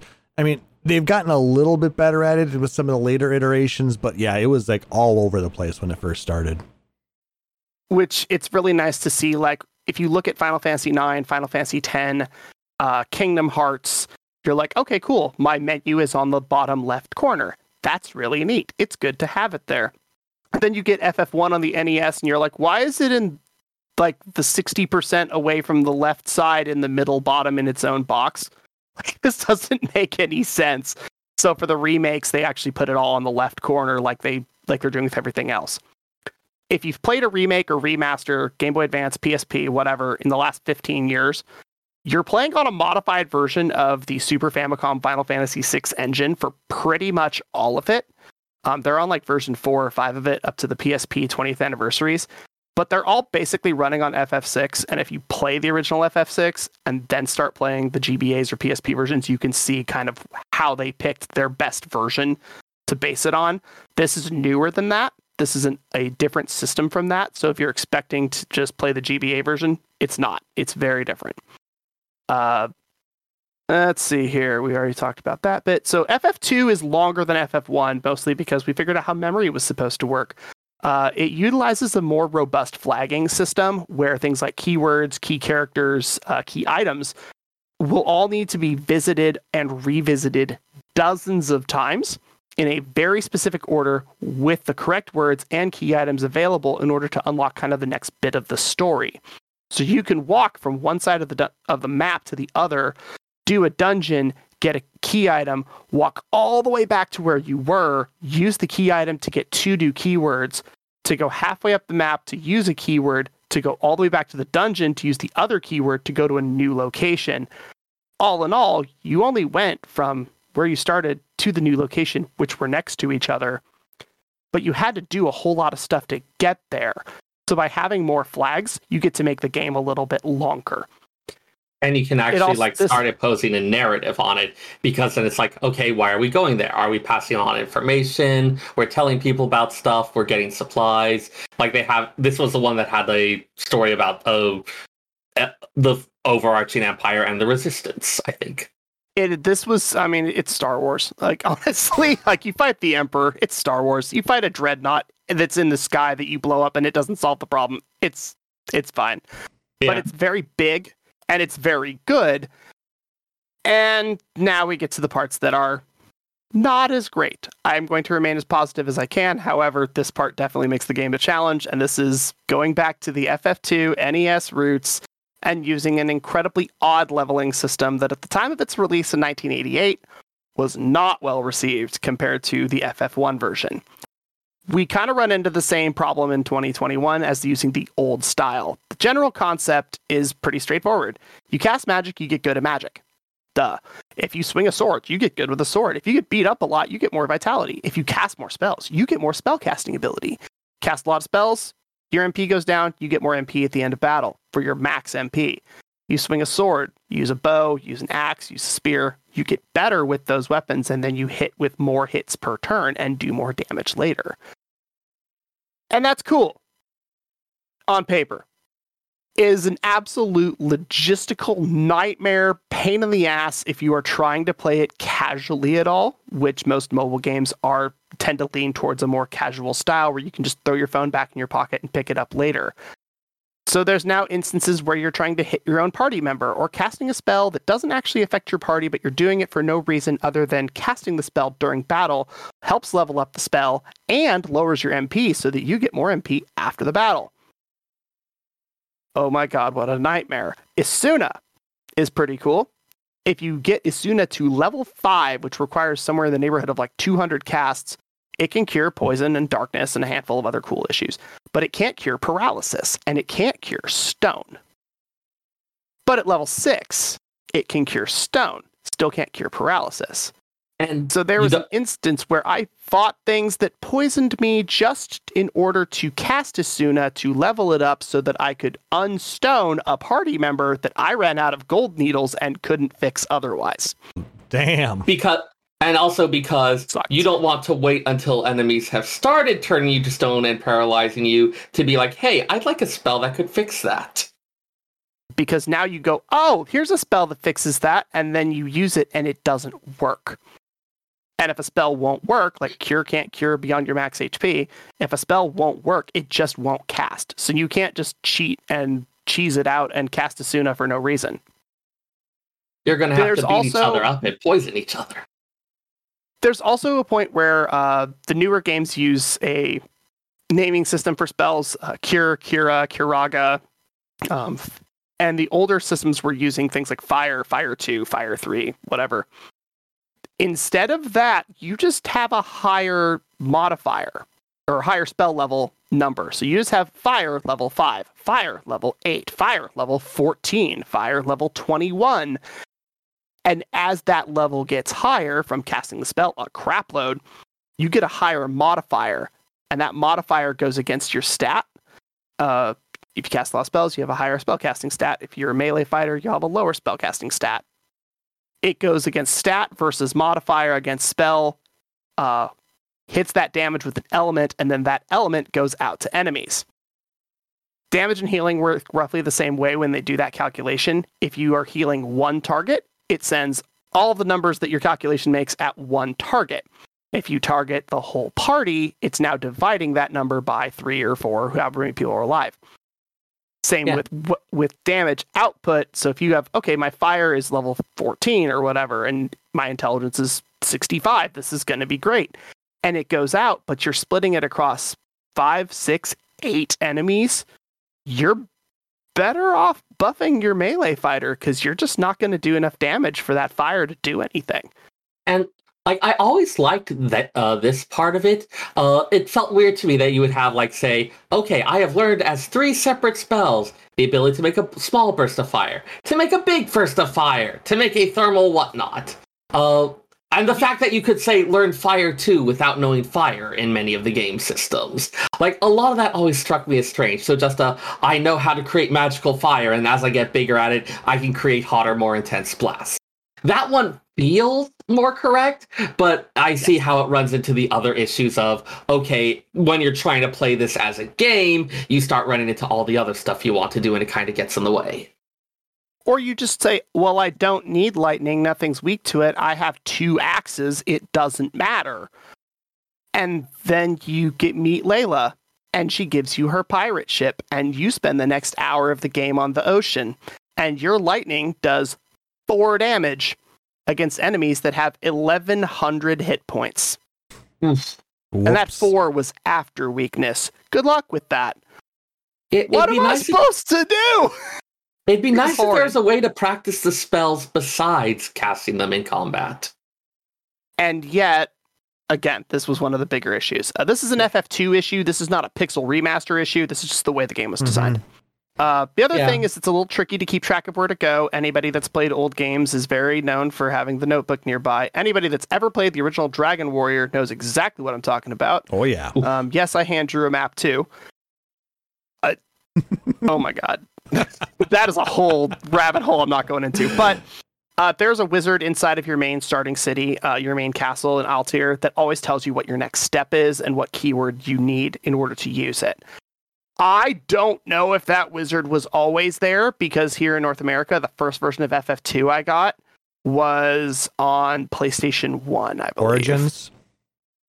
Origins, yeah. And so Same. that dude was just always there. So like I have no idea if he was originally there or not. But thank you, Square, Soft, Square Enix. Uh, that dude was super helpful. Um, so FF2 is good. It's actually super good. The story's deep. Uh, if you're into the story, it's great. If you're not into the story, it's a little tough to break into midway through. You kind of have to be paying attention. You do need to know where you're going. You need to know what order you're doing it in, and you kind of have to have a pretty good grasp on the system. Because just going out and fighting stuff and hoping you get bigger numbers than everything else, it works, but it doesn't work the best. From a personal standpoint, personal opinion, uh, I don't know what bosses are like in this game. I have absolutely no idea. I am kind of unfamiliar with two. I didn't really like the system. I didn't enjoy the level grind adjustment when they switched it in the PlayStation version to just EXP equals level equals stats. I didn't really enjoy that. I don't really care for this particular story. So I don't know this game particularly well, which means that I'm grinding against really difficult and challenging enemies in the wrong places. And that means my grinding sessions are horrendous and my boss fights are a joke. I am running through dungeons and battles that would start with six enemies. And it, they would I would be surprised by enemies. Okay, whatever. All six enemies would go. Three would attack me, two would miss, and the other three would run away Hmm. before I got a turn. That's not how battles in a dungeon work. That's not how battles in a dungeon for story progression are supposed to work. Generally, you're supposed to be Like- a little bit weaker than the thing you're fighting because that means you're progressing correctly. It feels very real lifey, but in a way that kind of defeats the ability to play a game. It definitely it I unfortunately I was a game tester for an unhealthy amount of time and now I just tend to break things. Um, I did break this Nice. game by the way and soft locked it, which was cool. Uh, I lost about 40 minutes of gameplay. I was able to get out of the ship in the ocean. That was neat. Wow. Uh, so yeah, due to life, the universe, and everything, uh, I haven't beaten this one yet. This was my third game. I beat the first, the other two already. I haven't beaten this one yet. Um, I've been trying to, but just stuff keeps coming up, and college and everything else. Um, normally, I'd say, hey, spoilers are nonsense. It's been you know three weeks or a month or a year, or ten years or whatever. Final Fantasy II has been out since I was four years old. I think. So spoilers are kind of whatever. Uh, however, because this is a pixel remaster and we do have a new generation of players, That's um, fair. this is a super cool way to play it, and this is a cool instance of how to play this game. So go play it, enjoy your experience, keep a notebook handy, um, and remember that whatever you do, it's not your fault. This game is just balls hard. Uh, Yeah. One thing I, I wish they had uh, kept the system that was on the Final Fantasy Origins um, version of two instead of going back to the, uh, the the Famicom version where you had to destroy yourself and cast everything in order to really progress within the game. yeah. I have mixed feelings. I think I actually, again, I like the idea of swing a sword, you're good with a sword. You use a spear, you're good with a spear. You cast a spell, you're good with the spell. I mean, they, I don't like wandering and casting fire single target, not AoE target, to overkill stuff that has eight hit points and then defending with three other characters for hours. Yeah. It's not interesting. I mean, there have been other Final Fantasy games that have utilized a similar system. I mean, if you look at 11, you know, the, weapons were all leveled up by utilizing them on a regular basis. And that was grindy Yes. enough as it was. But I mean, that's how you were able to learn weapon skills and, and get more proficient with the, the weapon itself. Um, uh, Final Fantasy Yeah. X 2, you've got, you know, you have to actually use the jobs in order to gain points, in order to expand what you can learn and, and utilize as each uh, just sphere. Um, but uh, And they went. there is some go ahead. there is something like kind of pleasantly compelling and progressiony about I have worked hard at this thing and I have attained a new level of skill and I have reaped the rewards of it in terms of mastering a new ability or being able to hit harder and cut through defenses. Like there is something really satisfying about But there's that. and I been can see- something like that throughout all of them. It's called level up. You've gained Oh. experience by fighting enemies. You you have done all of those things, and then you hit a, a certain XP uh, point, and you now have more HP. You now have more MP. Your strength goes up, and these different things. And it's in a lot of the older games, even it was a random amount that it would go up. You you, you would roll basically like a D three D four type of thing, and it would increase your stats by some of that. And occasionally, you wouldn't get a stat increase on a certain thing. I mean, Dragon Warrior especially was uh, was well known for that. yeah. But the fact that you have to do every single thing you want to do in Final Fantasy II and utilize it all the time in order to to advance on any of it, that's just a little bit overboard. Well, it's the kind oth- of asinine and, and you hit a point where it's like okay i need to keep going this sword has an attack rating of 65 i have spears with an attack rating of 110 but Firion's spear skill is at 1 Mm-hmm. And it's still worth it for you to switch to the spears. And then he just levels up the spears to 6 or 7 and then okay it's not so bad. And then you get a dagger and another sword. And you're like well this is dumb. Like it just doesn't make the weapon system doesn't make sense. It's really Yeah. challenging. Yeah. like the other thing I like about it is this was a reasonably early on game where you got to sort of define what your character's classes were. Yeah. Not even just like Yes. a, okay, this is the a white mage, this is a black mage. You could be like, okay, this is my spear using uh, magician who has a little bit of curing support as well, or things like that. I mean, the the idea behind it was always interesting, but the execution just left a little bit to be desired. That's it was challenging and you also end up just going okay well i'm going to have one person be a caster and then two people be melee and then you run out of you're like well she already knows all the spells she can't learn more spells you have to start deleting them in order to learn new ones and you're like well i guess i'm deleting stun because it's worthless i guess i'm deleting aura because it's worthless and then you're like awesome that was 3000 gil back when 3000 gil took me an hour and a half to grind for like it. But if you know that in advance, you just be like, well, aura's not worth it. Just get berserk. Um, berserk doesn't make you berserk; it just ups your attack strength, which is cool. Huh. Seyrr, stop um, playing Defu. And is an AO, and is an AO, and is an AOE skill, which is great. Uh, yeah, I just group group haste, group berserk, off we go. Now, on to my favorite game of the three. Final This Fantasy was the- three lives in my top five of the main franchise. That's the one that like changed the most between like the original and the remakes, wasn't it? Mhm. I like 3 more than I like 7, 10, 15, 13, 11. I love the hell out of 3. I hated the DS remake of that game. I could not get I got through it twice out of spite. I am not interested once on Kindle, once on DS. It just ugh. The original FF1, you arrive in front of a castle with no apparent reason. You have four characters, you name them yourself with four letters each, you're each holding an orb. Good luck. That's your story. That's your party. That's your whole adventure. You have to figure it out. In FF2, you get a pile of named characters. You know, welcome to your welcome to the game. Here's a battle. All right. There's four named characters. You die. You don't see the fourth character for 35 hours of gameplay. What the hell? Like it's just it's so convoluted.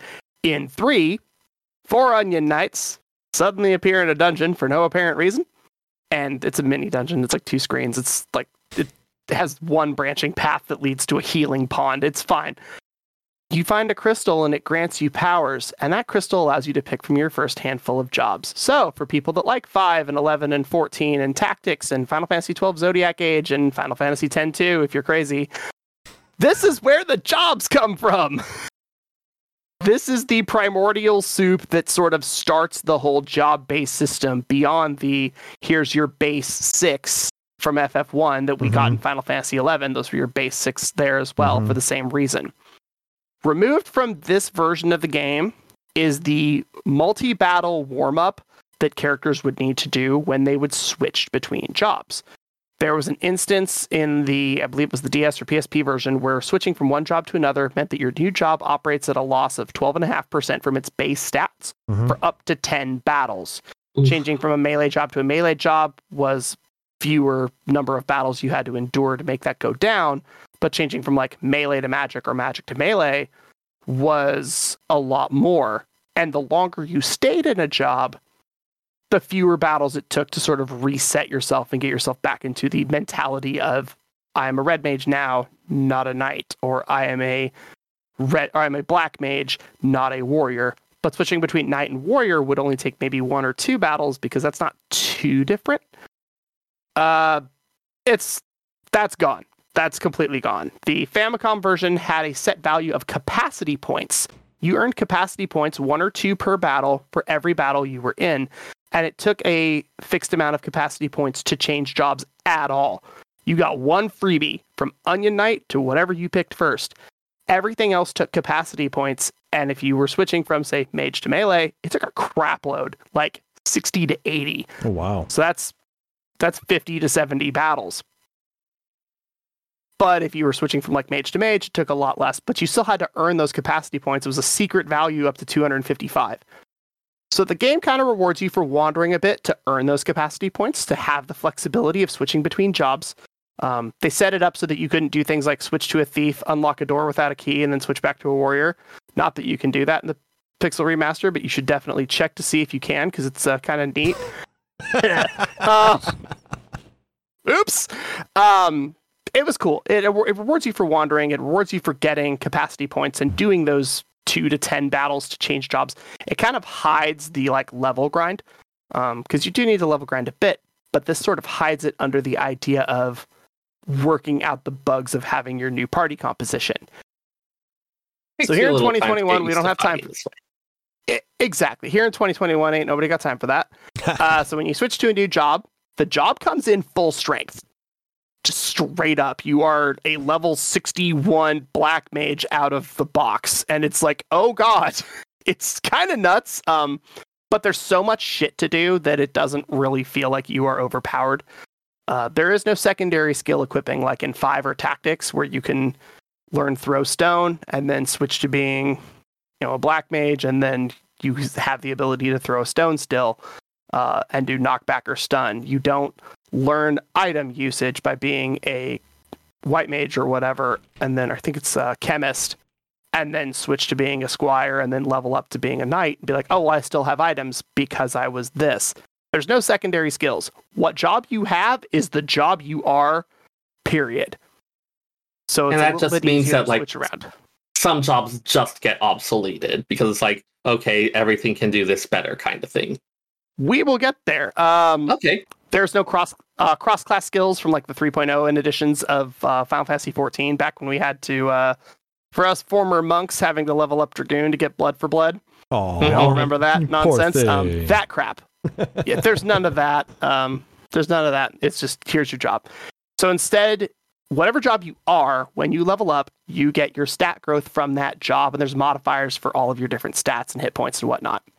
The only thing that sticks around, however, is your maximum hit point score. Your MP will change, your intelligence, your vitality, that all changes, but your hit point score stays the same. And now that there's no loss from switching from one job to the other, there's pretty much nothing stopping you from having everybody run as a fighter for a few levels and now have a white mage with 5,000 hit points at the beginning of the game. Uh, Hmm. It's fun. Do that. The story for three is a story that the player sort of gets to write. It's all fixed. Like every, it's an art, it's a JRPG from the late 80s, early 90s. It is a fixed story that we are going through, but it feels like you are actively part of it.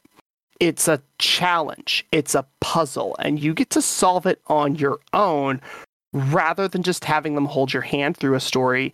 You get a lot of call and response challenges that are issued, and your party composition, your equipment and magic preparedness, and your understanding of how the story is supposed to be at this moment, that decides whether or not you're successful. It's not just, well, I have level 99, so it doesn't matter what I do. I'm going to earthquake everything. No, you have to know what you're doing. This is also the first instance of Onion Knights. Onion Knights mm. are either the most powerful job or absolutely worthless. There's nothing in between. In the original version, you start as an Onion Knight. Um, you can get Onion Knight armor in Final Fantasy XIV as well in the Crystal Tower raid series. Uh, Onion Knights got renamed in the DS remix uh, as Arc, Luneth, Refia, and Ingus. They were just orphan kids. Uh, some of them had parents, not all of them did, and they kind of were just given a little bit more backstory just because having four blank canvases didn't feel like it was going to work. Um, so they felt like they had a need to give them all job or give them all names, and I think they all came with default jobs when you first got them as well. Uh, Onion Knight was a job that you attempted to unlock, and that gave you access to every weapon, every armor, every spell, and like the highest modifier for stat growth. So if you had that and you got it before you were 99, you're gonna max out and go insane. Three also has some of the more iconic pieces of media and characters from the franchise, uh, characters like Une and Doga that have showed up in Defu, they showed up in Dissidia. Um, there's things named after them in all of the spin-offs, including Theatrhythm. Uh, they show up in 14 as characters and enemies. Uh, the Crystal Tower also showing up as a character and enemy. If you are part of our Discord, check out the photos or pictures channel. Um, I've actually posted a handful of screenshots from my run through three. Uh, a lot of the iconic jobs in the series also started from this game, including Sage with the cat ears, came from here.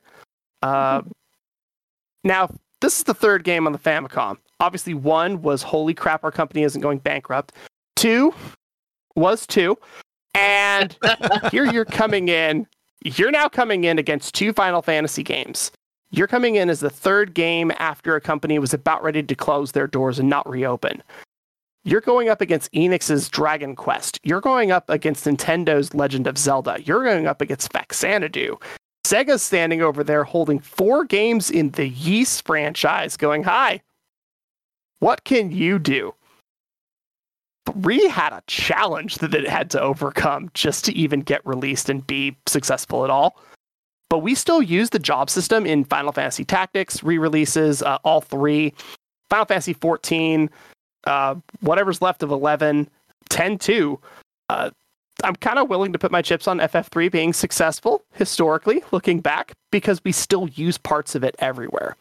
I mean, it Even did get a North remaster- American release, or, you know, with with the DS, even though It it, wasn't uh, very p- popular on by some people's standards. A lot of people really did enjoy that version with the four named um, Onion Knights. And uh, one thing I also want to throw in is even the ones that didn't use a job system directly uh, still had vestiges of it. Uh, Final Fantasy twelve, the international version, they provided Mhm. license boards that kind of had uh, job associations with them with Final Fantasy X until you started getting the unlock spheres that really let you go crazy with whatever you wanted. So it in the earlier parts, it was guiding you towards a job for each of the people.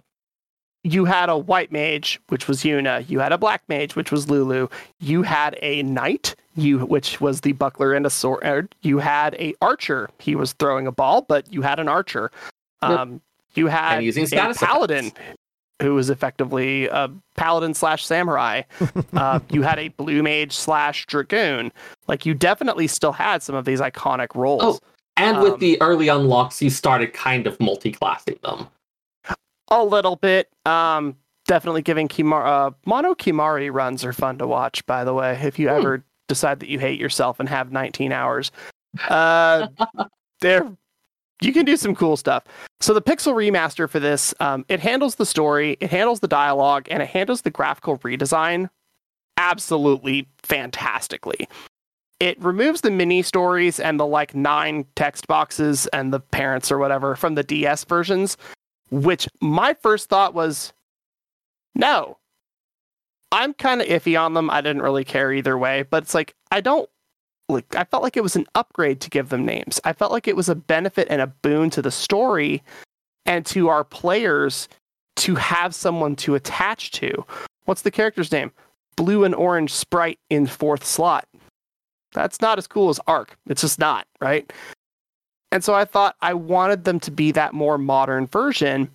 But after playing the DS version and after playing Pixel Remaster, I don't think we actually lose anything because now I'm not sitting down with a console, with a cartridge, with a disc, with any of that.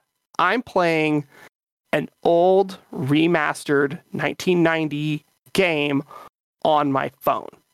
I don't necessarily need to have the deepest story and the most named characters ever. I kind of just want to poke and watch spells go off. So, Oh as weirdly non-canon as like giggity um as weirdly non-canon as like Dissidia franchises are the arcade the two consoles and then defu as well choosing to include the onion knight for final fantasy 3 actually makes a lot more sense than including someone like luneth because if you didn't play that specific remake you wouldn't necessarily understand who luneth was it's the same issue that we have with including uh, the Warrior of Light in the first Dissidia game with the original Amano armor with the big horns and the blue armor.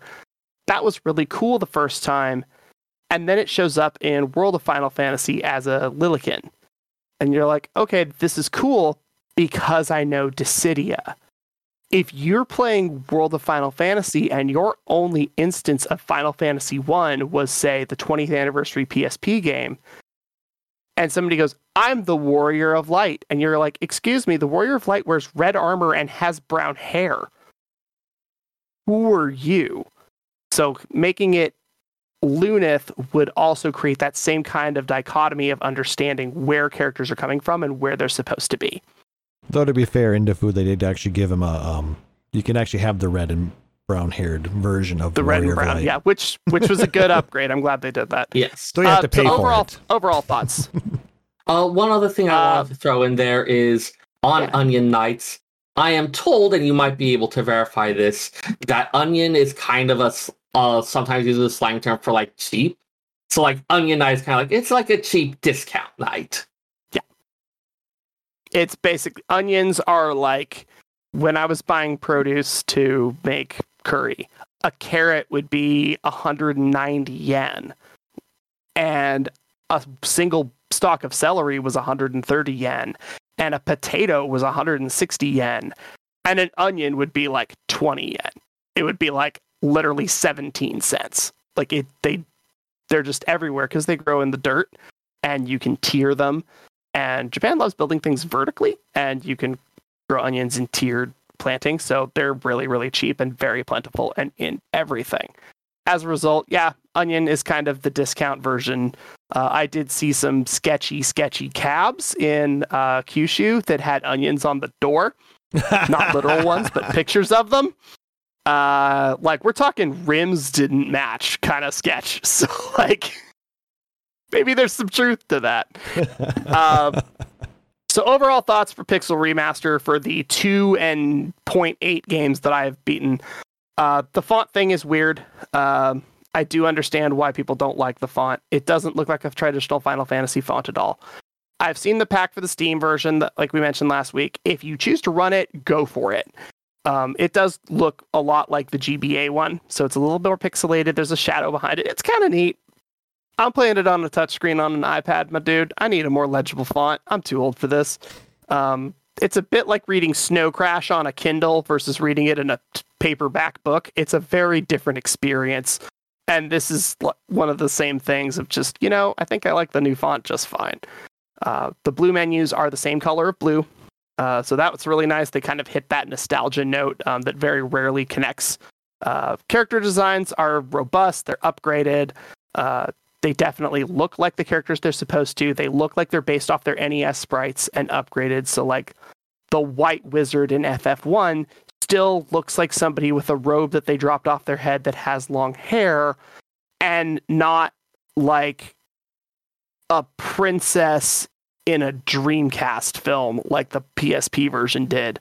It just, uh, um, so they kind of dropped some of the bobblehead Funko Poppy style designs, uh, and they kind of went more to an actual pixel remaster per the name.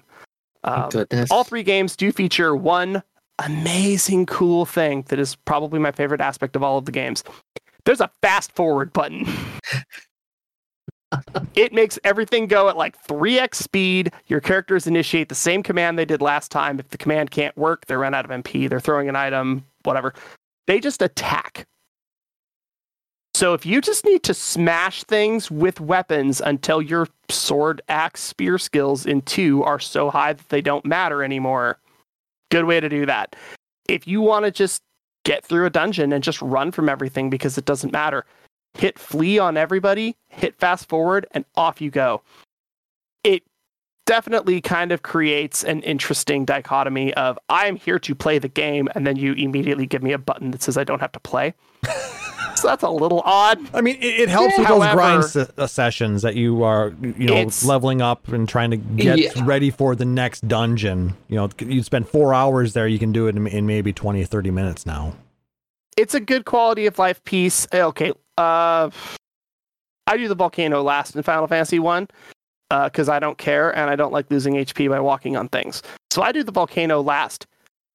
I do not go get any of the treasure.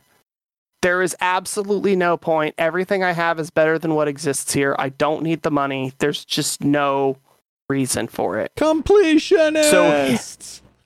So just Kidding. yeah, that was the other thing is there's all the like game center like completion crap that I haven't done. So it looks a little sad. Beating the game in four and a half hours, got 18% of the items. Oops. uh, I didn't get Excalibur or Masamune in my FF1 run. Shame. Can white mages still use Masamune? Uh, yes, they can, but mine doesn't because I don't run one. Um, Shame. like you can just hit fast forward, hit flee, run through shit, and it definitely makes life a lot easier. But for the case of like FF3, watching your characters switch a job, get a new spell, you get to see anybody that's played three or five knows watching all of your characters in costumes doing rad stuff is one of the cool parts of the game. I get to do that. But now I get to see everybody do that all the time. Um, so Klauss mentioned it, and a few other people have as well. It's kind of the big upstink on the interwebs. Uh, why isn't this on Switch? Mm-hmm. So Square Enix and Nintendo have a rather interesting contract. Uh, they really had what an interesting one in 2013. The last time I got to look at it, uh, we had things like, "Hey, we're going to release this on PS2." Well, what if you released it on our DS system instead? And I'm just going to say this without getting into too much trouble. Be really, really grateful that we got the really garbage Crystal Chronicles remake because uh, we shouldn't have even got that. Square Enix and Nintendo have a very, very tumultuous relationship, to put it lightly. Mm. I feel like uh, does this go all the way back to FF7? Because I feel like that does. really soured the relationship. it does. It absolutely does. And like. 7 was a big part of it, uh, mostly because Nintendo said solid state memory is better than discs, and Sony laughed and said, but it's discs. And they're in 2020. Nintendo's like, hi, we still use solid state memory for games. And everybody's like, shut the fuck up. We know you're right, but technology wasn't there 25 years ago. And Nintendo also hasn't turned a profit in like four Yeah, years. but so they use there's discs for the uh, GameCube and the Wii They had and to. the Wii U and It turns out that maybe the an- the right answer isn't the right answer at every point in time. no, exactly. So, well, okay, let me put it this way. The first guy that bought a car had to ride a horse to get to the dealership. Yeah, I am Like, that's what you stealing that line, at. by the way. That's great. It's a very, very useful one. Um, as someone that plays Final Fantasy One randomizers, uh, the enhanced vanilla edition the, from the original ROM, I do weekly speed runs. Uh, not every week, but sometimes. I can beat all five bonus dungeons on the PSP version without using the incredibly broken speed hacks. By the way, I can have you max all of your uh, money and give you Genji armor in all four armor slots eight minutes into the game in PSP. Message me Does he details. legally count as like a, a spammer now? I feel like it. All he needs to do is add one weird trick, and we're allowed to execute him. Anyhow, We, we uh, still need but Was it him, Seyrr. by a mom? We still need him.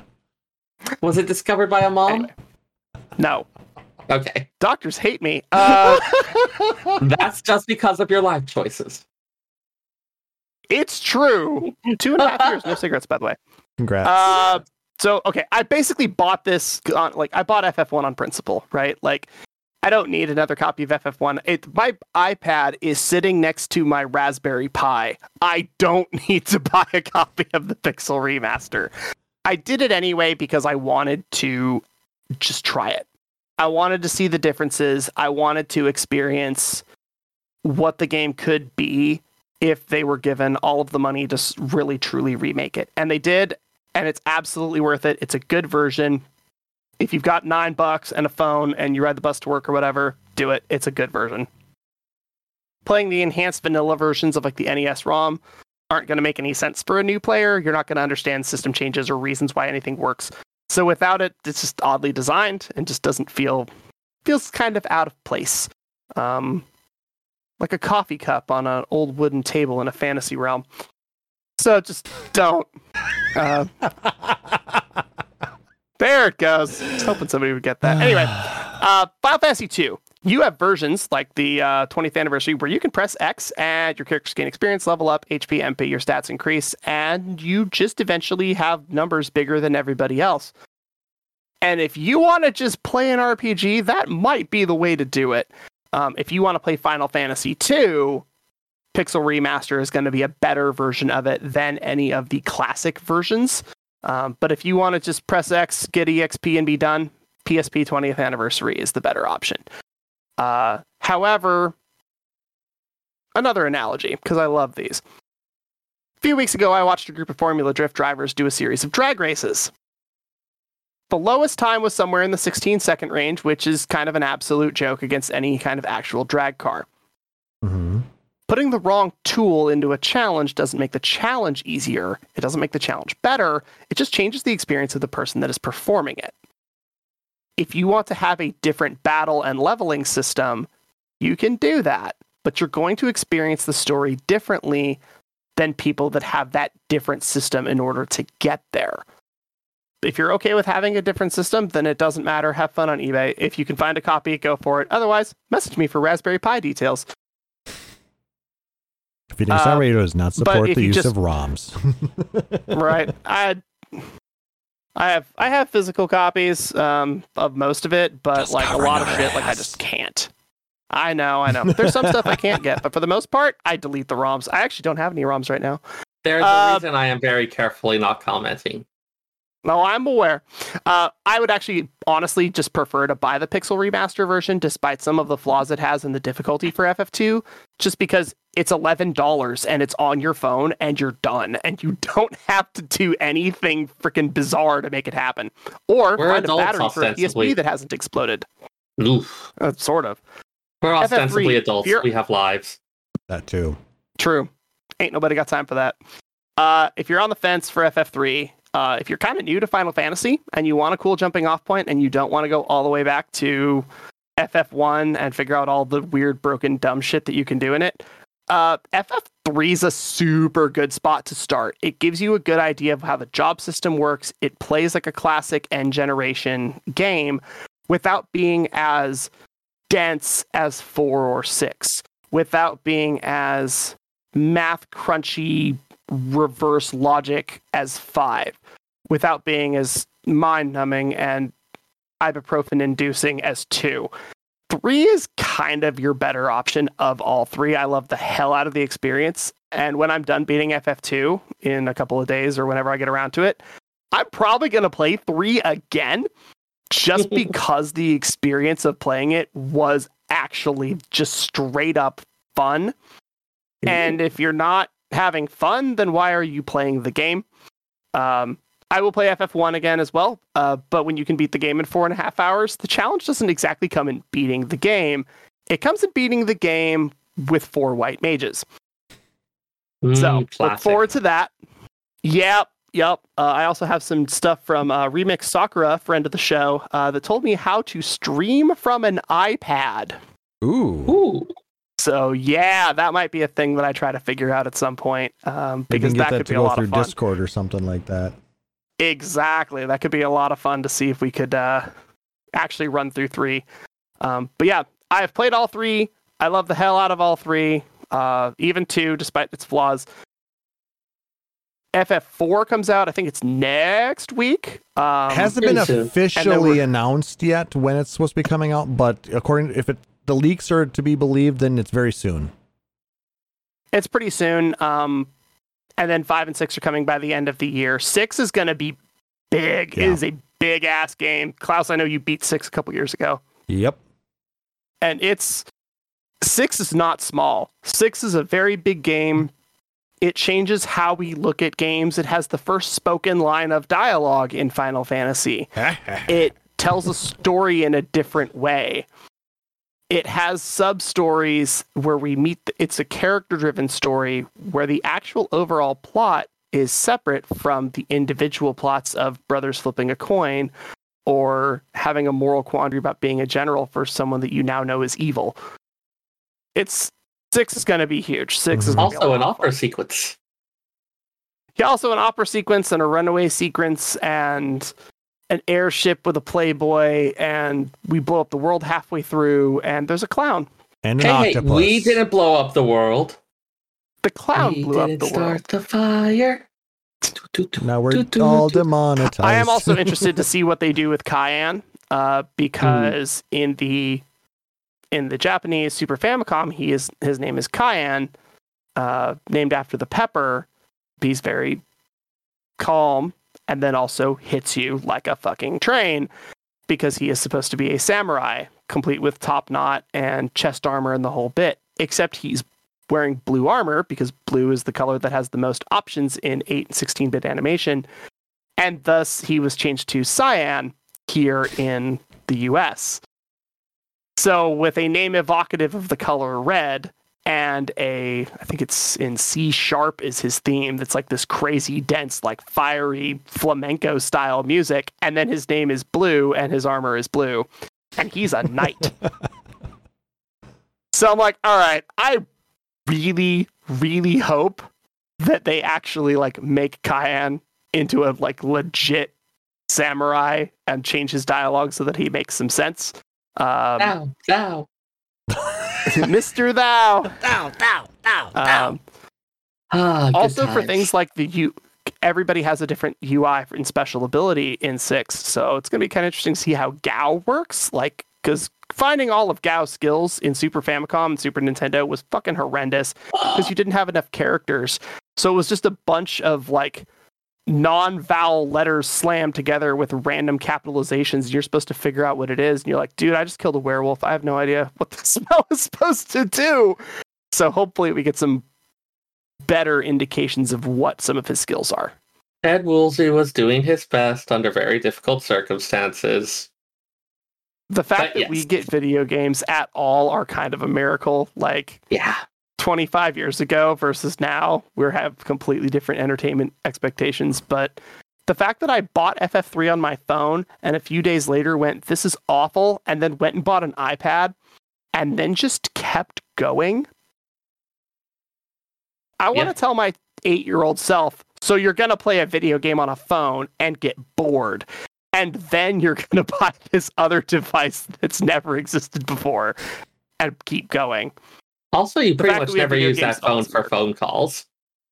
Oh, yeah, I was going to say, I make a phone call every couple of months. It's great. Uh, Taliz, though, you forgot Yes, to sir. talk about the most important upgrade or uh, enhancement that came with the Pixel remasters. No, I did not. I talked about the very important thing. They did keep the greatest line in all of Final Fantasy history. Guy, speak, beaver. Excellent. No, well, okay, you, you forgot about the second most important. well, that's not an up. That's not an upgrade, though. That is keeping to true to the original. Guy does speak beaver. Guy speak, but He does. you forgot to talk about the music. Ah, yes. So, I Oh don't want to talk to you about this and do a whole episode on the thing when all six were out, but fuck it, we're going to do Oh, it now. Well, I mean, Um, it's probably one of the greatest reasons if you're on the fence about buying the Pixel remasters, the score, the soundtrack. all the music has been redone. It has been redone in orchestral versions. Ooh. There are short versions, long versions, full and light versions of everything. And every single song absolutely fucking slaps more than it used to. Matoya's Cave, always good. Every version. More like and- Matoya's rave. I don't know what I'm talking about. All right, we should never do that again or do that every episode. I'm not sure. Uh, Somebody's gonna clip that. but Come on. ser- but no, the battle music is all the battle music for two, especially, is just absolutely intense. There were points where every episode says Power Cats. Uh, there were points where I would literally like pause the anime that I was watching in the background and like turn the volume up specifically before I walked in to fight a boss because I wanted to hear the boss theme come through.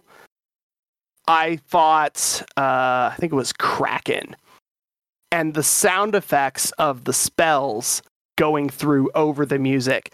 Kraken's sound effects of uh, whips snapping and water rushing and the ground splitting underneath you, plus all of our weapon attacks of steel and fist and thunder and tempers. It all created this insane symphony that didn't exist on the NES. It didn't exist on PSP. I just beat the PSP version like sometime in July.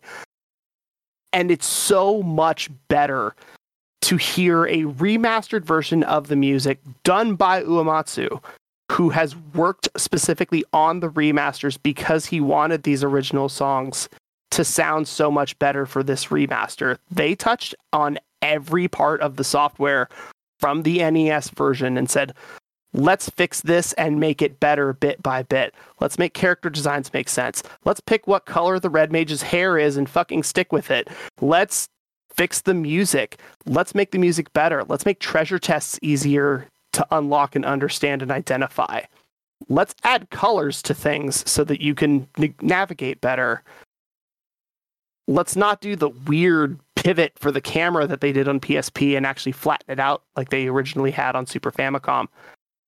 They did a lot of work, music being a huge, huge aspect. And the super cool part, as soon as you're done beating the game, you have a music player for Yes. every single track in the game in full inside the game software.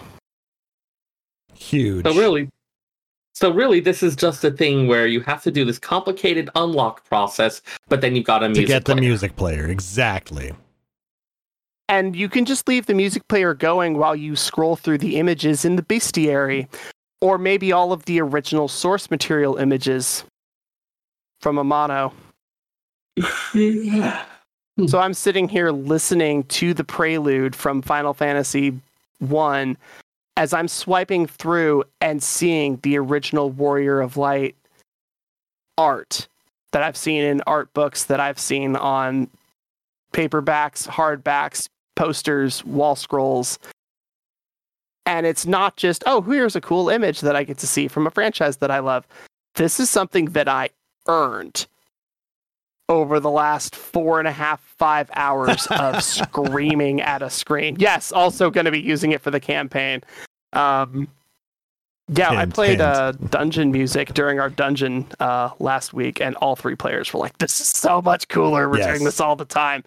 You Uh. Pyrocats, surprise! You get to fight a f- old friend next week. Good luck with that. And he hits a very, very iconic piece of music.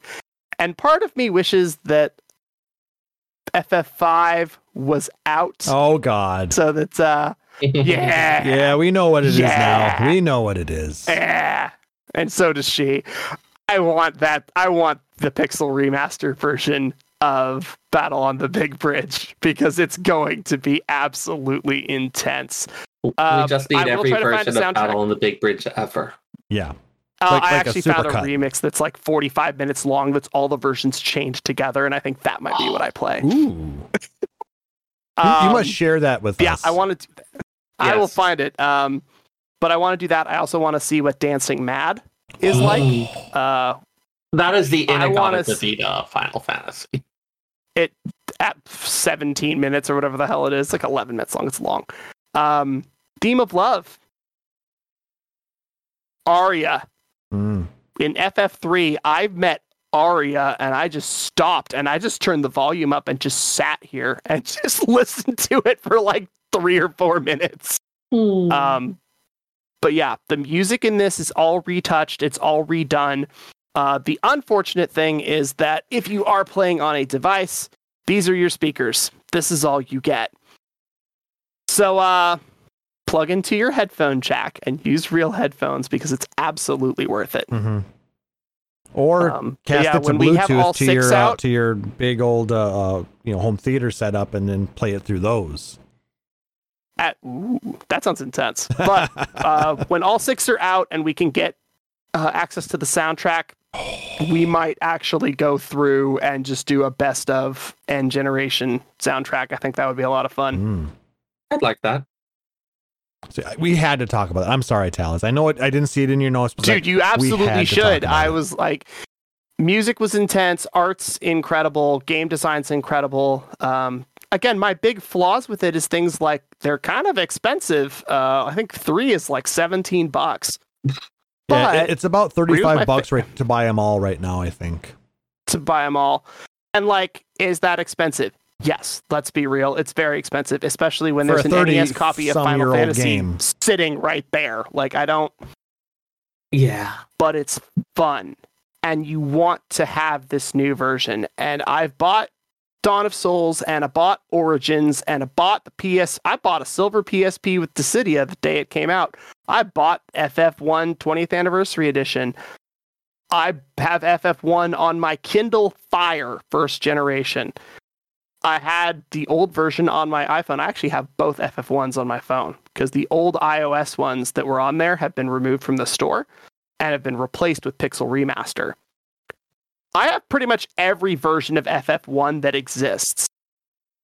And I was still, no questions asked, buying a copy of it for Pixel Remaster because I knew that it was going to be worth it. And I knew that every iteration of the game that I've played has added something that previous ones didn't, whether it was spells that work in enhanced vanilla or four dungeons in GBA or a fifth dungeon in PSP, every version had something new that I got to experience. And by buying a Pixel remaster, I got to experience the entire game that I already knew. And kind of like watching a movie a second, third, or tenth time, you see different stuff every time you watch it. And I see different stuff every time I play. And this gave me a new opportunity to do that. So yeah, I'm still gonna hold out for the Switch. I think, but The- 'cause I they- honestly, it's it's frustrating. I would love to. I would love to just be like, no, put everything on the Switch. It's touchscreen. There's It's Bluetooth. You can put it on a TV. There's a controller set up for it. It's all there. Why would you not release Mhm. it there?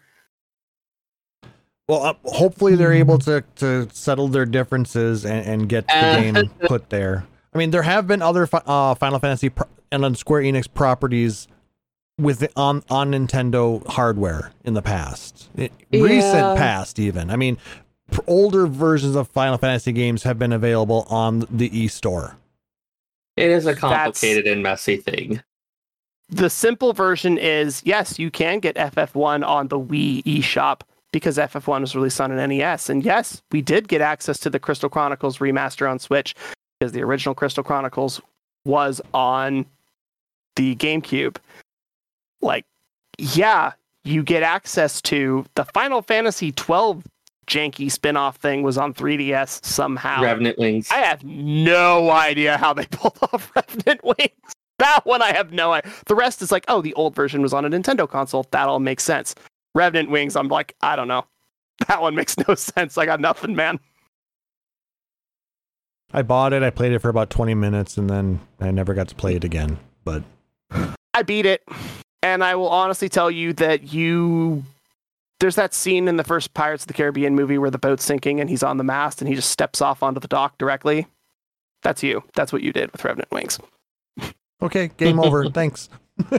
Yeah, Revenant Wings was rough. Just kidding. Um, but yeah, I mean, I'm definitely interested. I mean, if it ends up not happening, I mean, then I've always got you know Steam. I they are talking about other consoles if there's uh, um, interest. So that's why where I'm holding out hope yet. But we'll see. for sure. When in doubt, though, honestly, uh, when I dual boot my laptop next week, I'm probably gonna buy at least three on Steam just to have it because it's so worth it. Yeah, it, it's just I don't like buying multiple versions of the exact same thing if I don't have to. Totally true. I totally understand that. Unfortunately, I own so many copies of Chrono Trigger and so many copies of Final Fantasy One that I don't really have any legs to stand on. so All right. I'm sort of just sitting here looking at a NES or at a Super Nintendo and a Super Famicom and a DS copy of Chrono Trigger. And I'm like, yeah, no, I've no, no idea. No idea what that's like. No idea. Ah. All right. Well, let's, we should go ahead and uh, put a pin on that. But uh, that has actually inspired us to discuss, um, you know, talking about the remakes, the re-releases in general as well. So that'll be a series that we'll talk about in the, in the future. So look forward to that. We will be talking about four, five, and six when they're released, and, and going from there as well. So I mean, there's a lot of stuff that we can talk about in the future. hey, Klauss, Correct. Why do we never say we'll put opinion in it? We'll put opinion Hey, in look, it traffic now. got better. It's only 13 hours and 14 minutes now. Sweet. But he makes a valid point, though, Taliz. He does. We'll put don't like it, but he opinion in it. Stop clock twice a day. So we will now put opinion in it. How's There that? There we go. Uh, needs a little work. And This on, is your pun. on right, that That's bombshell, your pun. Have fun. that's going to do it for this episode, guys. If you liked what you heard, please make sure to like, subscribe, or follow us out on Apple Podcasts, Google Podcasts, Stitcher, or whatever your preferred podcatcher is. And if possible, leave us a rating or review. It helps people find our show and lets us know how we're doing. If you really dig the show, you can consider subscribing here at twitch.tv slash Phoenix Down Radio, where you get access to a number of subscriber only emotes and badges. Or you can go out to Patreon, like our benevolent overlord Roy Fenrir, or our shadowy foreign investor Tibian Seltz, by visiting patreon.com slash Phoenix Down Radio. All proceeds go towards growing the show, cover things like hosting costs, allow us to improve and upgrade equipment, as well as do fun things like contests and giveaways, like in our sixth anniversary episode coming up in two weeks. uh, but any kind of support, whether it's emails, likes, tweets, retweets, follows, any of that, it's greatly appreciated. And because we love interacting with you guys. This has been a great episode. The questions and, and, and comments we got in the chat have been amazing, and I hope it continues. Um, so if you want to uh, check out uh, the backlog of all our episodes, you can go out to our website, phoenixstormradio.com. Um, if you have questions, suggestions, or just want to say hi, you can email us podcast at phoenixstormradio.com. Um, you can also hit us up on our Twitter at PHXDN Radio.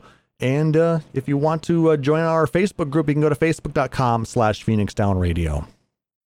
So, who has some shout outs? Seyrr, you have to go first. Yes, Seyrr. Yes, you have to go first.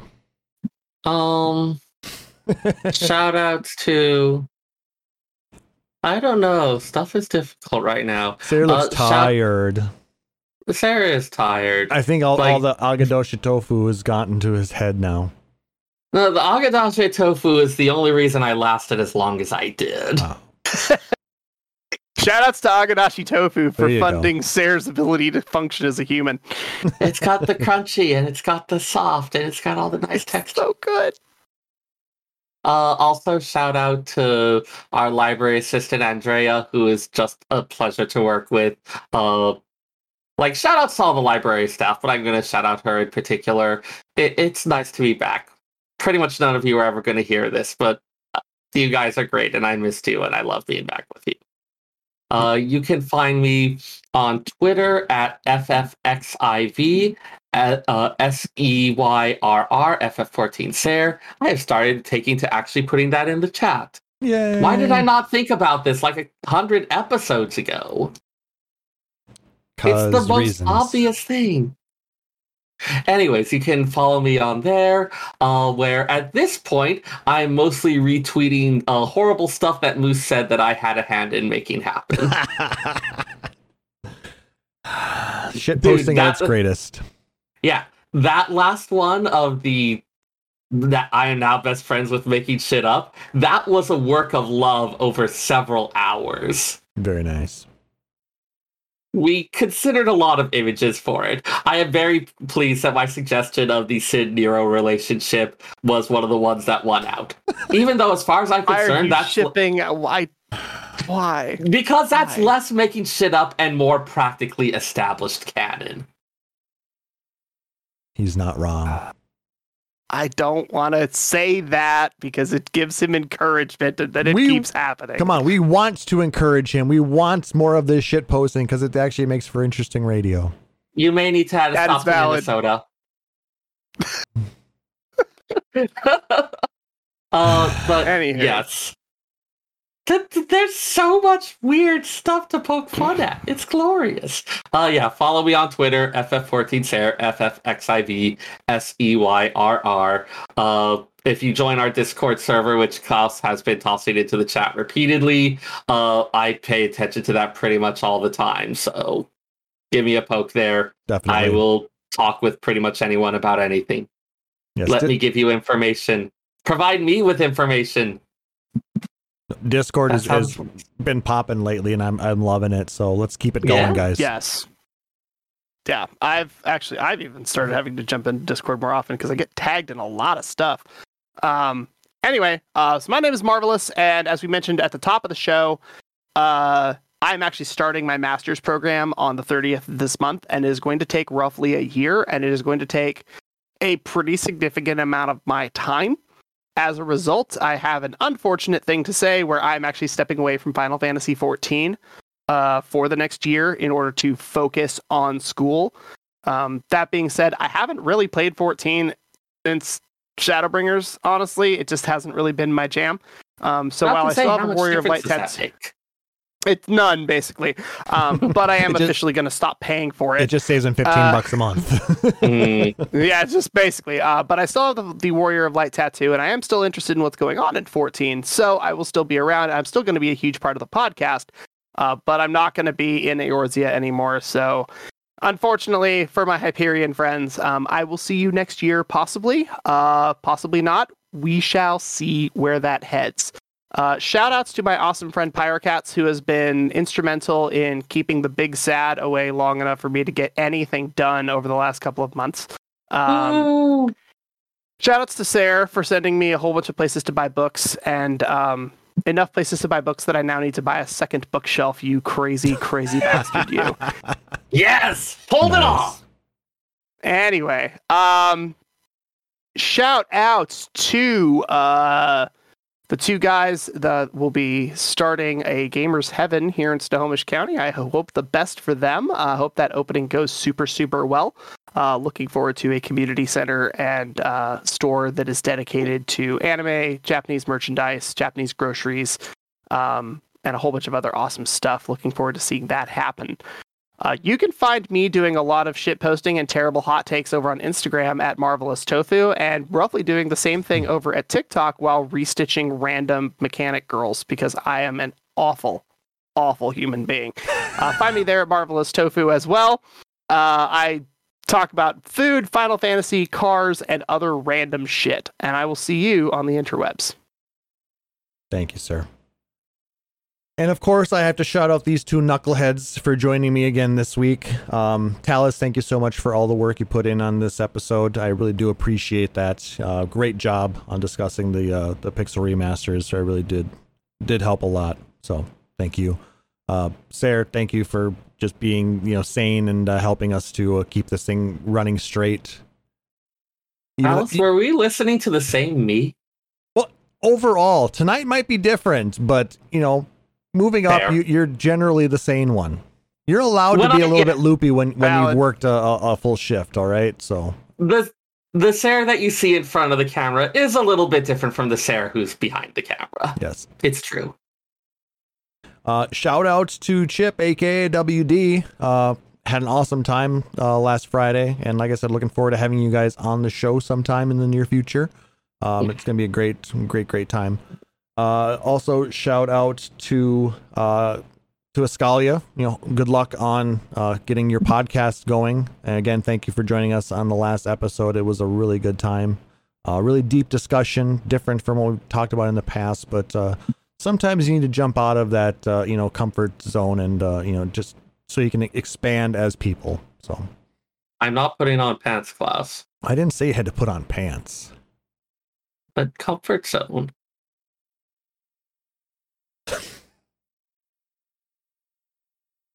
Is, is, it, is, is it 13 hours and 12 minutes yet to get there? No, no.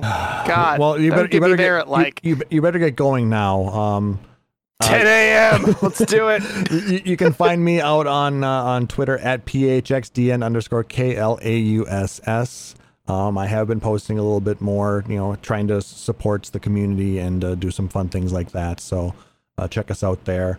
Um, so yeah, for my co-hosts, Seyrr Tomono, for Tell Marvelous, I am Klauss Nightbringer, wishing everybody a wonderful evening. We will see you on our sixth anniversary stream ne- uh, next episode. So until then, take care. Phoenix Down Radio is a production of PhoenixDownRadio.com and Illusion Productions. Final Fantasy XIV and Eorzea are trademarks of Square Enix. In-game content for Phoenix Down Radio is the copyright of Square Enix. Open to music for Phoenix Down Radio is provided by Guilty Gear Rock You. Check out the Metal Chocobo theme cover and many other music videos at youtube.com slash Guilty Gear Rock You. Closing music for this episode is provided by Guitar Wanker 90. Please check out their full version of Matoya's Cave and other rock video game covers at youtube.com slash Guitar Wanker 90. The views and opinions expressed in this episode are those of Phoenix Down Radio and its hosts and do not reflect the views of Square Enix.